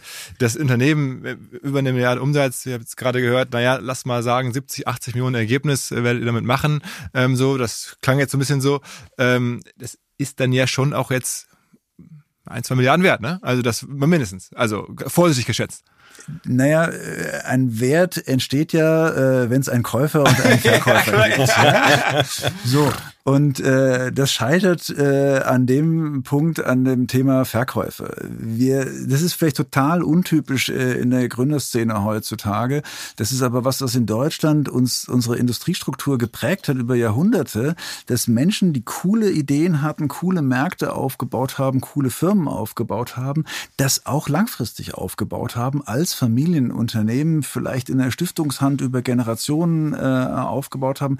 Warum ist das heute keine sinnvolle Struktur mehr. Ich glaube, es ist eine sinnvolle Struktur. Deshalb wollen wir das als Familienunternehmen äh, weiterführen und deshalb gibt es keinen Kaufpreis und deshalb gibt es auch keine Market Valuation und tatsächlich ist es keine Größe, die uns beschäftigt und umtreibt. Wir können die Frage nicht beantworten. Unser Ziel ist kein Exit. Wir wollen Aber Familienunternehmen bleiben. Es gibt natürlich äh, Anfragenwitz, da brauche ich euch gar nicht fragen. Gibt's jeden, wenn ihr sagt, wir wollen verkaufen, gibt es morgen sofort die ja. KKAs, die sofort kämen. Ja, aber weil wir schon seit vielen Jahren sagen, wir wollen nicht verkaufen, Kommt klopfen wir auch nicht an. Wirklich? Ja, es ist wirklich so. Aber sag mal so, was ist der wertvollste Wettbewerb, den ihr habt? Ich weiß es nicht. Also ja, vielleicht die Bike Leasing. Bike Leasing, die du vorhin genannt hast. Also das ist einer äh, sicher, ja. Ähm, also uns interessiert, wer spielt am Markt, nicht was ist was ist das äh, wert. Ja, also natürlich kann jeder in der Presse lesen, dass VW bei PON eingestiegen ist und jetzt glaubt, dass da Riesenerträge äh, sind in dem Geschäft. Ob die da sind oder nicht, das werden wir gemeinsam herausfinden. Äh, ja. Aber äh, wir sind nicht in dem Spiel, um einen Exit zu machen und uns nachher an den Strand zu legen und Caipirinha zu trinken. Ja, wir sind in dem Spiel, weil wir fest davon überzeugt sind, dass Fahrradfahren cool ist für uns, für die Gesellschaft, äh, für die Gesundheit das und heißt, für die ihr haltet die nächsten 10, 20 Jahre werdet ihr halten. Da seid ihr euch auch beide einig sozusagen. Ja, ja, genau. Also. Ja, wir denken tatsächlich über Generationen hinaus. Ja, also das ist tatsächlich eine andere Perspektive wir, wir tun uns schwer, einen Dreijahresplan äh, zu machen. Man muss uns aber einig sein. Ich meine, da, es ist ja auch wichtig, dass nicht, wenn jetzt einer von euch sagt, Mensch, ich würde jetzt gerne Milliardär werden, äh, und, und also Cash, und der andere sagt, ich würde gerne bei Generation halten, ja. dann ist es ja schon ein bisschen äh, schwierig. Also wir sind uns natürlich nicht immer einig, aber in den wesentlichen Aspekten, und das ist auch sicherlich echt ein Segen, ja. Also wir haben, äh, das ist auch etwas, was wir beide teilen. Wir sind beide äh, gläubig in, in, in Gemeinden, in, in christliche Gemeinden und haben da einfach eine, ein Fundament, auf das wir beide aufbauen können. Und das war auch einer der, der Gründe, warum wir überhaupt, glaube ich, so schnell zusammengefunden haben. Ja, also es, äh, die, diese Geschichte, die Holger kurz angerissen hat. Wir haben zwei, dreimal telefoniert und also auch damals standen wir kurz vor der Insolvenz. Das war irgendwie Februar 2011. Ich habe einen alten Herrn eingeladen, den hatte ich kurz vorher kennengelernt, der als äh, Business Angel äh, sich interessiert hat und noch ein Professor. Und Holger und ich kannten uns noch nicht. Wir hatten uns noch nie persönlich gesehen. Äh, Hotel in, äh, bei uns am Hauptbahnhof angemietet, ein Beamer gekauft eine Stunde vorher. Und dann haben wir beide eine Präsentation irgendwie hin und her geschickt. Und dann standen wir beide, wirklich hatten wir uns vorher noch nie persönlich kennengelernt, außer, außer telefonisch, standen wir vor diesem Business Angel und noch einem anderen äh, strategischen Investor, der, der Prof, der so ein bisschen das Framework gegeben hat und haben die, die beiden äh, Investoren überzeugt weil sie gesagt haben, das sind zwei, äh, zwei coole Typen, die ergänzen sich gut, wir, wir glauben an die, wir, wir investieren in die. Und das äh, ist ein Fundament, äh, auf das wir seit, seit, äh, seit zwölf Jahren aufbauen. Aber eines Tages ihre Anteile verkaufen, also diese, die, die frühen Business Angels und Strategien. Alle ausbezahlt. Alle, von, von, euch. Also ihr habt dann irgendwie aus dem Cashflow ja. die alle rausbezahlt. Und der eine möchte auch gerne dabei bleiben, sozusagen. Ja. Okay. Okay, krass. Also dann gehört euch ja sozusagen wirklich jetzt relevant viel, wenn dann da auch die alle weg sind. Wir haben auch diese Sachen einfach vorgedacht. Ja, wenn du das langfristig aufstellen willst, dann musst du halt neben Markt auch an Struktur äh, und auch an, an Governance arbeiten. Ja, deshalb sind wir SE geworden, nicht um an die Börse zu gehen, sondern um äh, eine solide Basis für eine Bankenfinanzierung zu haben. Das brauchen wir fürs Leasing, aber eben auch eine Governance-Struktur, wo am Ende jeder ersetzbar ist. Ja, wir glauben nicht an äh, an unsere äh, überragende Intelligenz, die jedes Problem löst. Dieses Unternehmen muss aufgestellt sein, dass es im Zweifel ohne uns funktionieren kann. Wahrscheinlich machen wir es im Moment noch besser, aber wenn wir an den Punkt kommen, äh, dass wir nicht mehr die Besten äh, sind oder unsere Rollen äh, verändern, ähm, dann muss dieses Unternehmen in einer Struktur sein, die dauerhaft trägt. Und dafür ist eine SE eine sehr gute Struktur. Okay. Also ich bin schon lange äh, an dem Punkt, wo ich sage, da gibt es operative Manager, die das wesentlich besser können als ich und bin deswegen seit einem Jahr im Aufsichtsrat. Du machst das ja schon, sagen wir mal so, neue unternehmerische Projekte im Fahrrad- und Mobilitätsbereich nebenher oder, oder jetzt dazu, kann man so sehen, ne? von, von Klamotten, äh, also ja. stylischen Fahrradklamotten, also da, da hast du so einige Projekte im Laufen. Genau, das äh, lag in erster Linie daran, dass wir vor fünf Jahren ähm, die einfach noch nicht die Struktur hatten und ich wollte auf keinen Fall den, das Wachstum von Jobrad gefährden. Also habe ich gesagt, ich probiere es mal aus, äh, es neben dran zu setzen mit einem eigenen Team, um, um keine Ressourcen von Jobrad äh, abzuziehen. Und ähm, die Idee dahinter ist tatsächlich, das Fahrradfahren attraktiver zu machen. Und ob das dann, äh, ich kann mir gut vorstellen, dass es irgendwann mal ein Teil von, von Jobrad wird, weil das natürlich auch sehr gut in, äh, zu uns passt, um Menschen ähm, ja die die richtige das richtige Zubehör und die richtige Bekleidung zum Alltagsradfahren zu bieten. Aber es ist aktuell ein kleineres Geschäft. Ja, es ist äh, auch noch nicht profitabel. Okay, ähm, trotzdem, ich meine, ich, es ist ja schon auch sehr beeindruckend, dass ihr jetzt, ähm, klar, ihr habt jetzt natürlich irgendwie da schon, schon auch Ergebnis, man kann sich Dividenden auszahlen, aber gefühlt schweckt ihr jetzt nicht so im Luxus, sondern das, wer das Instagram-Foto zu diesem Podcast gesehen hat, da ist ein Fahrrad mit drauf unter anderem. Das ist deins, mit dem du jetzt also per Klapprad oder per Faltrad irgendwie dann aus, äh, aus Freiburg hier nach Berlin gekommen bist im Zug. Ähm, und dann bist du ein Typ, der halt so mit, mit Fahrrad in den Zug in die ICE steigt. Ähm, das ginge ja auch anders. Also ist ja schon ein Lifestyle, den man erstmal so haben muss, wenn man anders könnte. Also äh, ja, vielleicht darf ich da äh, auch kurz was zu sagen. Wir sind äh, nicht nur wir, wir jetzt als äh, Chefs und Eigentümer Fahrrad begeistert, sondern äh, das geht natürlich durch die ganze Firma. Ich würde mal sagen, dass wir wahnsinnig viele Überzeugungstäter haben, die unbedingt bei uns arbeiten wollen, weil sie halt so vom Fahrrad überzeugt sind. Und ähm, ich bin jetzt bin auch mit dem Fahrrad hier, allerdings nicht mit meinem Faltrad, weil ich äh, zu lange unterwegs war. Aber ich halte das Fahrrad auch für, für nach wie vor das beste Verkehrsmittel, ja, der, nicht nur in der Stadt, sondern auch auf dem Land. Wir haben auch ganz viele Kunden, äh, das wird uns immer unterstellt, das ist ja nur was für die Stadt. Nee, ist Quatsch, ja. Die Hälfte unserer Kunden ist auf dem Land und benutzen das Fahrrad eben für die Wege, weil du ja auch, äh, du kannst dir ja vorstellen, viele Firmen haben einen Sitz in irgendeiner einer kleinen Stadt und die Mitarbeitenden wohnen vielleicht äh, im Umkreis von fünf bis zehn Kilometer. Es ist die perfekte Fahrradentfernung. E-Bike-Distanz. Ja. Genau, also und ich mache mir inzwischen den Spaß. Ich habe auch jetzt ein bisschen mehr Zeit, weil ich nicht mehr so operativ eingebunden bin. Wenn ich irgendwo einen Termin habe, mal zwei, 250 Kilometer, fahre ich mit, mit dem Fahrrad hin. Allein schon, um dieses Gesicht zu sehen, so wie du jetzt schaust. ähm, ja, und Herr Prediger, sind Sie heute auch mit dem Fahrrad gekommen? Und wenn ich dann Ja sagen kann, ja, weil die Leute das einfach nicht erwarten, das ist, da freue ich mich immer. Aber ich wollte darauf hinaus, dass ihr bei, bei, ja, offensichtlich diesem, äh, sagen wir mal, in entsprechender Relation, äh, bescheidenen Lifestyle, euch jetzt trotzdem was gegönnt habt äh, in der Region und äh, ihr habt jetzt irgendwie eine Fußballmannschaft äh, sozusagen nicht übernommen, aber ihr seid jetzt der Hauptsponsor auf der Brust vom SC Freiburg. Ja, aber das ist kein Goodie für Millionäre, sondern sorry, das ist eine ganz einfache Marketing-Logik. Ja, wir haben eine coole Marke, die noch nicht bekannt genug ist, und wir haben einen wahnsinnig sympathischen Verein in Freiburg, und wir könnten uns nicht vorstellen, das mit einem anderen zu machen. Und wir standen vor der Tür, als die Tür aufging, dass sie einen neuen Sponsor suchten. Und dann haben da wir war gesagt, Kazoo okay, drauf auch eine Digitalmarke, die dann, glaube ich, pleite gegangen ist, oder zumindest ja, sich in Deutschland zurückgezogen, zurückgezogen. Ja, ja, genau, ja. ja. Genau. Und äh, wir waren einfach da, wir haben das ein bisschen kommen sehen und haben gesagt, okay, entweder gehen wir jetzt durch diese Tür durch und machen jetzt einen, äh, einen großen Aufschlag mit dem wahrscheinlich äh, sympathischsten Trainer der sympathischsten, nettesten Understatement-Mannschaft, die gerade ganz gut performt äh, und, und, und machen hier mal gemeinsam was fürs Fahrrad, weil ganz ehrlich, also äh, ne, eine Menge andere Fußballvereine, wenn du mit denen die Fahrradkampagne machen würdest, wie wir sie gerade machen, ja, und dann als nächstes dann die Ferrari-Story daneben äh, liest, ja, das passt doch nicht. Also entweder machen wir sowas mit dem SC Freiburg äh, oder wir lassen es bleiben. Die Chance war da, wir haben äh, zugepackt. Kostet äh, sechs oder sieben Millionen im Jahr sowas? Nicht ganz, aber du kannst die Sachen ja nachlesen. Ja, ja.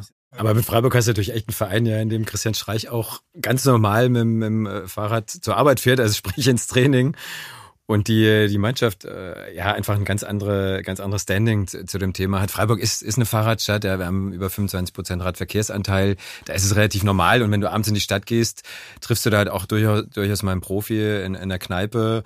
Äh, Alkohol trinkt er, trinkt er eh nicht, könnte theoretisch Auto fahren, aber die, die kommen dann auch mit, mit dem Fahrrad, ja, finde ich total. Ist denn Marketing bei euch generell ein großes Thema? Also, ich meine, ihr macht das jetzt, da bei Freiburg ist, ich gebe euch auch sofort zu, diese Lücke, ihr kommt aus der Gegend und dann diese, sagen wir mal, Chance da bei dem Verein, das kann ich nachvollziehen. Aber ist denn generell, dass ihr viel Marketing macht? Also ihr seid jetzt ja irgendwie dieses Tempo äh, geworden für die Kategorie. Man redet von Jobrad. Ähm, wie ist denn stand? Also was war denn so die Marketing oder wie habt ihr das denn aufgebaut? Also tatsächlich kommen wir aus einer Zeit äh, des ungebremsten Wachstums ohne Marketing. Ja? Ich, ich nenne es immer so, äh, wenn es Brei regnet, haben wir die meisten Löffel draußen gehabt. Ja? Also es, wir, wir haben tatsächlich eher das Problem gehabt in den letzten Jahren, äh, dass wir dieses Wahnsinnswachstum natürlich organisatorisch, administrativ und finanziell überhaupt stemmen mussten. Ja? Das heißt, wir haben äh, tatsächlich relativ wenig aktives Marketing äh, gemacht. Ja? Äh, wie gesagt, den Corona Corona-Boom mussten wir erstmal verdauen und wir kommen jetzt in eine Phase, wo wir ganz aktiv Marketing machen, Marke aufbauen. Wir haben einen äh, Brand Relaunch gemacht und gehen halt jetzt in eine, in eine breite äh, Marketingarbeit. Meine, meine Kollegen waren ganz überrascht, dass wenn man ähm, nach Jobrad googelt, dass dann sozusagen, also dieses Keyword nutzt, dass dann noch nicht mal ihr da werbt, sondern dass da eure Wettbewerber oder Hersteller zum Teil, also es ist sozusagen eigentlich Marketing, sag mal, hart Anfängerfehler, lasst ihr noch zu aktuell. Naja, lassen wir zu. Wir bieten schon aufs eigene äh, Keyword, äh, ja. Ähm, aber es ist nun mal so, wenn du Google Trends anschaust, dann ist halt Jobrad der Gattungsbegriff. Und natürlich bietet äh, jeder drauf, ja. aber ähm, du kommst natürlich auch beim ersten organischen Hit und beim zweiten und dritten auch immer auf, äh, auf uns. Ja? Also es ist schon eine, eine Brandpower, die da, die da entstanden ist, die wir, die wir ausnutzen. Ähm, äh, die umgekehrte Story ist auch lustig. Ja? In, der, in der Phase nach Corona, als wir äh, echt untergegangen sind, in den Anfragen, haben wir mal kurz äh, geguckt, was passiert, wenn du äh, Ad-Spendings auf Null fährst. Ja, ist leider nichts passiert. ja. ja, also das heißt, da ist eine, da ist eine inhärente äh, Brandpower, die gar nicht mit äh, mit dem äh, also könntet, Spending. Das ist ja das alte Airbnb-Argument. Also ihr seid, man ist so stark, man könnte eigentlich auch ohne, zumindest für eine Weile, ähm, ohne ohne äh, Performance-Ads leben. Könnte man, aber ähm, wir haben ja auch den Anspruch, äh, Zielgruppen zu erreichen, die noch nie was von Fahrradleasing gehört haben. Und deswegen äh, auch dieses Engagement mit dem SC zusammen, das sind viele, das sind ganz, ganz viele Menschen, die äh, tatsächlich äh, es, es gewohnt sind, andere Verkehrsmittel zu benutzen, meistens das Auto, und die wollen wir erreichen. Genau die äh, neue Zielgruppe wollen wir an, vor allem ansprechen und machen äh, drumherum deswegen auch, auch so viel, ja, ähm, um, um das Fahrrad denen, denen mal, mal näher zu bringen. Und ähm, ja, ich bin der, der, festen Überzeugung, dass äh, es, es halt natürlich auf das Thema Jobrad ein, auf unsere Brand, aber auf das Thema Fahrradnutzung insgesamt. Mir ist bei der Recherche übrigens auch aufgefallen, dass äh, jobrad.de, äh, das wäre der eigentlich naheliegendste Name, äh, irgendwie, was ist denn damit los? Also wenn man da drauf geht, dann kommt man zu so einer äh, ja, Projektseite mit so Flaggen drauf und es gehört nicht zu euch. Ja, es gehört leider nicht zu uns. Äh, einer der, der Fehler ganz am, ganz am Anfang, diese Domain gehört tatsächlich einem äh, türkischen Taxifahrer, äh, der sie für einen ganz anderen Zweck äh, genutzt hat. Ähm, er darf sie nicht mehr nutzen, weil wir die Markenrechte an Dropper, der Wortmarke, äh, haben. Er war aber auch nicht bereit, sie uns äh, zu verkaufen. Er wollte damals Anteile am Unternehmen äh, haben bei uns. Das fanden wir nicht äh, angemessen. Deshalb äh, haben wir uns arrangiert mit äh, Jobrad.org. Das funktioniert sehr gut für uns und Jobrad.de kann er nicht nutzen. Das ist der Burgfrieden, den wir seit Jahren sehen. okay, was eine Geschichte. Und äh, ein anderes Projekt, das ihr jetzt angeschoben habt, ist, ihr habt so ein, so ein Inhouse-Inkubator für Mobilitätskonzepte ja. in Freiburg jetzt gebaut. Also das ist auch äh, sozusagen aus den Möglichkeiten, die man jetzt hat, mit dem wirtschaftlichen Erfolg, was Neues zu basteln. Genau, das ist die, die Startrampe. Ja, da ist auch ein bisschen mein, mein Herzenswunsch äh, in Erfüllung gegangen. Ich habe halt zu viele Ideen, ja, ich kann gar nicht äh, so viele Ideen umsetzen. Ähm, und als, äh, ja, als doch recht großes Unternehmen waren wir schnell der Überzeugung, dass wir da ein eigenes Vehikel dafür brauchen, um neue innovative Ansätze erstmal ähm, ohne Jobrat irgendwie zu tangieren, ausprobieren. Also wir haben dann jetzt einen sauberen Prozess aufgesetzt, wir validieren Ideen, wir wollen so acht bis zehn Ideen pro Jahr ähm, validieren und ein bis zwei Ausgründungen dann daraus generieren und ähm, fangen jetzt natürlich an mit, äh, mit Themen, die ganz stark oder ganz nah an Jobrat dran sind. Und ähm, mein, mein großes Ziel ist, das habe ich mir vor, vor zwei, drei Jahren irgendwann mal vorgenommen. Ich glaube, wir haben mit, mit Jobrad schon ein, ein recht disruptives Modell äh, geschaffen. Aber ich habe mir irgendwann mal in den Kopf gesetzt, äh, nochmal ein zweites äh, disruptives Geschäftsmodell zu entwickeln. Und ähm, das kann ich aber nicht alleine, ja. Das hat's hat's bei Jobrad auch gezeigt. Und deswegen bin ich total froh, dass. Aber du weißt noch gar nicht wo. Also du suchst noch nach Ich habe schon eine Idee. Ich okay. habe schon eine Idee. Die hängt jetzt, äh, die probieren wir auch schon aus. Wir haben, ähm, äh, also ich habe dann, da gibt's auch ein, ein Startup, aber ähm, die, die fokussiert sich auch ganz stark aufs Thema Fahrradservice. Also wie kann man, äh, Holger hat es ja vorhin schon angesprochen, als E-Bike-Nutzer hast du andere Erwartungen und wenn du dein Fahrrad wirklich im Alltag nutzt, muss es auch zuverlässig funktionieren. Ja, wenn manche, manche unserer Kunden, unser Jobradler verkaufen ihren Zweitwagen, was wir grundsätzlich super finden, sparen damit viel Geld, haben dann vielleicht zwei, drei E-Bikes in der Familie, aber dann sind sie auch darauf angewiesen, dass die zuverlässig funktionieren. Also dann rede ich über Predictive Maintenance, wie es beim Auto ja schon gibt. Da, da kriegst du irgendwann im Display angezeigt, du musst jetzt 500 Kilometer zum Service.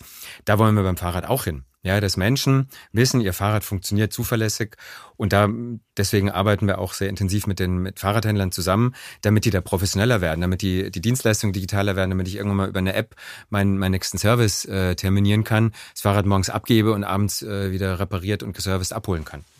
Was ist ähm, für euch jetzt so äh, entlang dieser Reise jetzt so das, das krasseste von, von den Anfängen, den kleinen Anfängen jetzt innerhalb von, naja, ein bisschen mehr als zehn Jahren in eine Welt zu kommen, wo euch jetzt sozusagen nicht nur Fußballvereine, sondern auch Politik euch eigentlich alles offen steht. Ihr habt jetzt ja auch, also oder ihr könntet Vermögen haben ohne Ende. Ihr habt jetzt trotzdem auch aus den Dividenden ja nun offensichtlich sehr viele Rückflüsse. Das ist viel mehr als die meisten Menschen haben. Ähm, was macht man mit? Was, also hat man ein neues Verantwortungsgefühl? Was, was war das Schönste? Was war das Krasseste? Also Verantwortungsgefühl für tausend Menschen, die jetzt mittlerweile für die Jobrad-Gruppe arbeiten, ist schon, schon eine Nummer. Ja? Also äh, haben wir uns nicht träumen lassen. Aber ich sag mal, die, die, die krasseste Entwicklung, finde ich, äh, ist die Entscheidung, die wir eben vor, vor sechs Jahren getroffen haben. Wir gründen eine eigene Leasinggesellschaft. Ja. Wir machen from scratch auf der grünen Wiese eine BaFin-regulierte, full-fledged Leasinggesellschaft. Ja. Und wenn du vergleichst, wie wir in den Anfangsjahren äh, bei Banken betteln waren, um, äh, um 100.000 Euro zu kriegen und sie fast nicht bekommen haben, und wie wir jetzt mit einer äh, Leasinggesellschaft, ja, voll reguliert, mit den größten Banken der Nation sprechen und die uns gerne 100 Millionen äh, geben, ja, dann ist es schon eine, eine Entwicklung, wo du dich manchmal kneifen musst und sagst, ist das jetzt echt so? Ja, ja aber es ist so äh, und es ist natürlich eine, eine Wahnsinnsreise und auch eine, eine große Verantwortung. Genau, also neben dem klar äh, den, den vielen Vorzügen, die, die wir haben, äh, weil wir uns natürlich jetzt viel viel mehr leisten können als noch vor zehn Jahren, ähm, Finde ich immer wieder beeindruckend, ähm, was auch innerhalb des Unternehmens passiert. Ja, also wir haben sehr viel von Anfang an sehr viel Wert auf eine, eine ja, wertschätzende Organisationskultur, Unternehmenskultur gelegt und haben äh, wirklich auch Mitarbeitende, die, äh, ja, da holt die Mutter ihre beiden Kinder ins Unternehmen oder ähm, jemand seinen Ehepartner, ja. Das, ich finde, das strahlt so viel Vertrauen aus und das das freut mich eigentlich jeden Tag, wenn ich das immer wieder miterleben darf, wie Leute gerne zur Arbeit kommen. Natürlich gibt's, sind nicht alle immer hundertprozentig motiviert. Ich will jetzt hier keine ähm, keine Luftschlösser bauen, aber ich glaube, wir haben es wirklich geschafft und auch das ist ein Teil unseres Erfolges, dass ganz, ganz viele Mitarbeitende bei uns ähm, eine, eine Arbeit erfüllen, die ihnen total Spaß macht, wo sie wissen, sie, sie tun was Sinnvolles und die sie wirklich auch stolz macht und, und mit ähm, ja, für sie einen hohen, hohen, hohen Wertbeitrag liefert. Ist eigentlich eure Kundschaft deutschlandweit ungefähr gleich verteilt? Also die meisten würden tatsächlich erwarten, dass wir in den großen Städten äh, vor allem Kunden haben, aber wir sind äh, ja über ganz Deutschland relativ äh, gleichmäßig verteilt. Am Anfang, die ersten Jahre waren wir sehr stark im Süden. Aber inzwischen ähm, verteilt sich das sowohl auf, auf Ballungsgebiete als auch auf, aufs Land, weil da natürlich auch viele Arbeitgeber, kleinere Unternehmen sitzen, äh, vielleicht auch nochmal mit 10, 15 Mitarbeitern, die, die das ihren Mitarbeitern auch anbieten und wo dann die Hälfte der, der Belegschaften also, das ist, also ist doch, es gibt noch keinen zu klein. Also Nein. Äh, wir, wir haben keine Untergrenze. Nein, genau. Mein, mein, mein Lieblingskunde ist immer Fronis Haarsalon, ja. Äh, äh, ne, äh, drei Friseure, Friseurinnen äh, äh, und äh, zwei E-Bikes, ja. Und wir haben keine Untergrenze und keine, keine Obergrenze, sondern wir wollen alle Menschen aufs Rad bringen. Das haben wir tatsächlich. Was ist eigentlich das, das E-Bike-Modell, das ihr am meisten verkauft? Also wir haben, Oder verliest? Wir haben ein paar Hersteller, aber ich könnte jetzt nicht, nicht genau sagen, welches. Also ein Modell wissen wir gar nicht. Also nicht das mit, dem, mit, der, mit der Kiste vorne dran oder sowas? Nein, nein, ach nein, das ist eine, eine, Nische, über die viel geredet wird und die man auch in Berlin ein bisschen häufiger sieht als ja, in anderen Teilen der, ja. der, Republik. Ja. In Hamburg auch, ja. Aber äh, nein, jedes Fahrrad, jede Marke, die in Deutschland lieferbar ist, äh, kann dein Jobrad sein. Wahnsinn. Also äh, Glückwunsch zu der zu der Geschichte. Also es ist wirklich ein absoluter Outlier. Äh, auch hier im Podcast. Ähm, ich mache das ja häufiger und es gibt viele tolle Geschichten, aber von der Dimension her dessen, was ihr gebaut habt, wie viele Wettbewerbe glaubt ihr gibt es mittlerweile? 30, 40 schätzen wir, die es gibt. Aber auch viele kleine, ähm, wie Holger schon gesagt hat, es gibt ja kaum Markteintrittsbarrieren. Ähm, man muss nur die ähm, paar Verträge Auf den zweiten Blick dann schon, hat er auch gesagt. Ne? Also es gibt dann schon. Ja, aber auf den ersten Blick nicht. Und das äh, hat natürlich viele Marktbegleiter auf, ja, auf die, aufs Tableau gerufen. Ob die langfristig ähm, profitabel werden können, ja, wird sich zeigen. Aber am Ende, wie gesagt, eine Kategorie erschaffen, ähm, eine, eine Firma gebaut, Milliarden an Bewert also an, an Value äh, kreiert, Wachstum geschaffen. Äh, ist es schon eine der sicherlich größten Geschichten der letzten Jahre. Und äh, ich finde, aus zu Unrecht, oder ihr seid da auch sehr quiet und sehr zurückhaltend. Aus meiner Sicht müsste das Manager-Magazin oder auch, wenn wir hier über die erfolgreichsten Gründungen seit 2000 sprechen, ähm, muss man euch, glaube ich, im Blick haben, sonst macht man Fehler. Viel spannender finde ich äh, jetzt tatsächlich auch natürlich, wo wir uns noch weiterhin entwickeln. Also wir sind einfach ein großer Fan äh, natürlich vom Fahrrad, aber insgesamt von nachhaltiger Mobilität haben wir noch viel vor mit der Startrampe und glauben auch, dass äh, unsere Art, äh, unsere Art, wie wir mit Mitarbeitenden umgehen, äh, ja, ein, ein, ein ganz wesentlicher äh, Erfolgsfaktor ist. Das heißt, wer jetzt hier zuhört und sagt, okay, ich habe auch eine Mobilitätsidee, äh, ihr seid open for business, also man kann sich bei der Startrampe online, Uli Prediger irgendwie. Sehr okay. gerne. Okay. Alles klar. Vielen Dank, dass ihr äh, das mal so erzählt habt. Ähm, und ähm, ja, alles Gute für, für euch, für, für Freiburg auch so ein bisschen. also, ciao, ciao. Danke. Danke. Im jetzt kommenden Hinweis mal nicht AdTech oder B2B Softwarelösung, sondern mein Kollege Max, der sich mit Gin auskennt und alle unter 18 jetzt bitte weghören, mir berichten wird, warum er Monkey 47 so besonders findet. Max. Ja, Philipp, es steckt direkt im Namen. Das sind die 47 Botanicals, die dem Ganzen einen einzigartigen Geschmack verleihen. Das sind zum Beispiel die Preiselbeeren aus dem Schwarzwald, die ihm auch eine ganz besondere Note geben. Aha. Und was hast du da mitgebracht? Meinen Favoriten, den Monkey 47 Tonic. Super einfach, ein paar Eiswürfel, etwas Monkey 47, das Ganze aufgefüllt mit Tonic Water und einer Grapefruit-Zeste obendrauf. Fertig ist der erfrischende Drink. Okay, äh, und das schmeckt dann? Auf jeden Fall. Beim ersten Schluck spürst du direkt die Wacholdernote, frische Zitrusnoten und eine leichte Pfefferschärfe. Für mich ist es genau die Balance dieser Aromen, die den Gin ausmachen. Und gibt es noch was über Monkey 47 als Brand zu sagen? Ich meine, du siehst es ja schon am Apotheker-Design der Flasche. Die Brand ist mit super viel Liebe gestaltet. Vom Etikett bis hin zur Website, die aussieht wie eine alte Zeitung. Da wundert es mich ehrlich gesagt auch nicht, dass Monkey 47 bereits zum achten Mal in Folge als Top Trending Gin Brand ausgezeichnet wurde. Also an alle, probiert Monkey 47 gerne aus, überzeugt euch selber von seiner Qualität, dass das hier, was der Max berichtet, wahr ist. Ich wiederhole nochmal, Monkey 47, Monkey 47 zum Mitschreiben in Bar oder Supermarkt demnächst mal ausprobieren.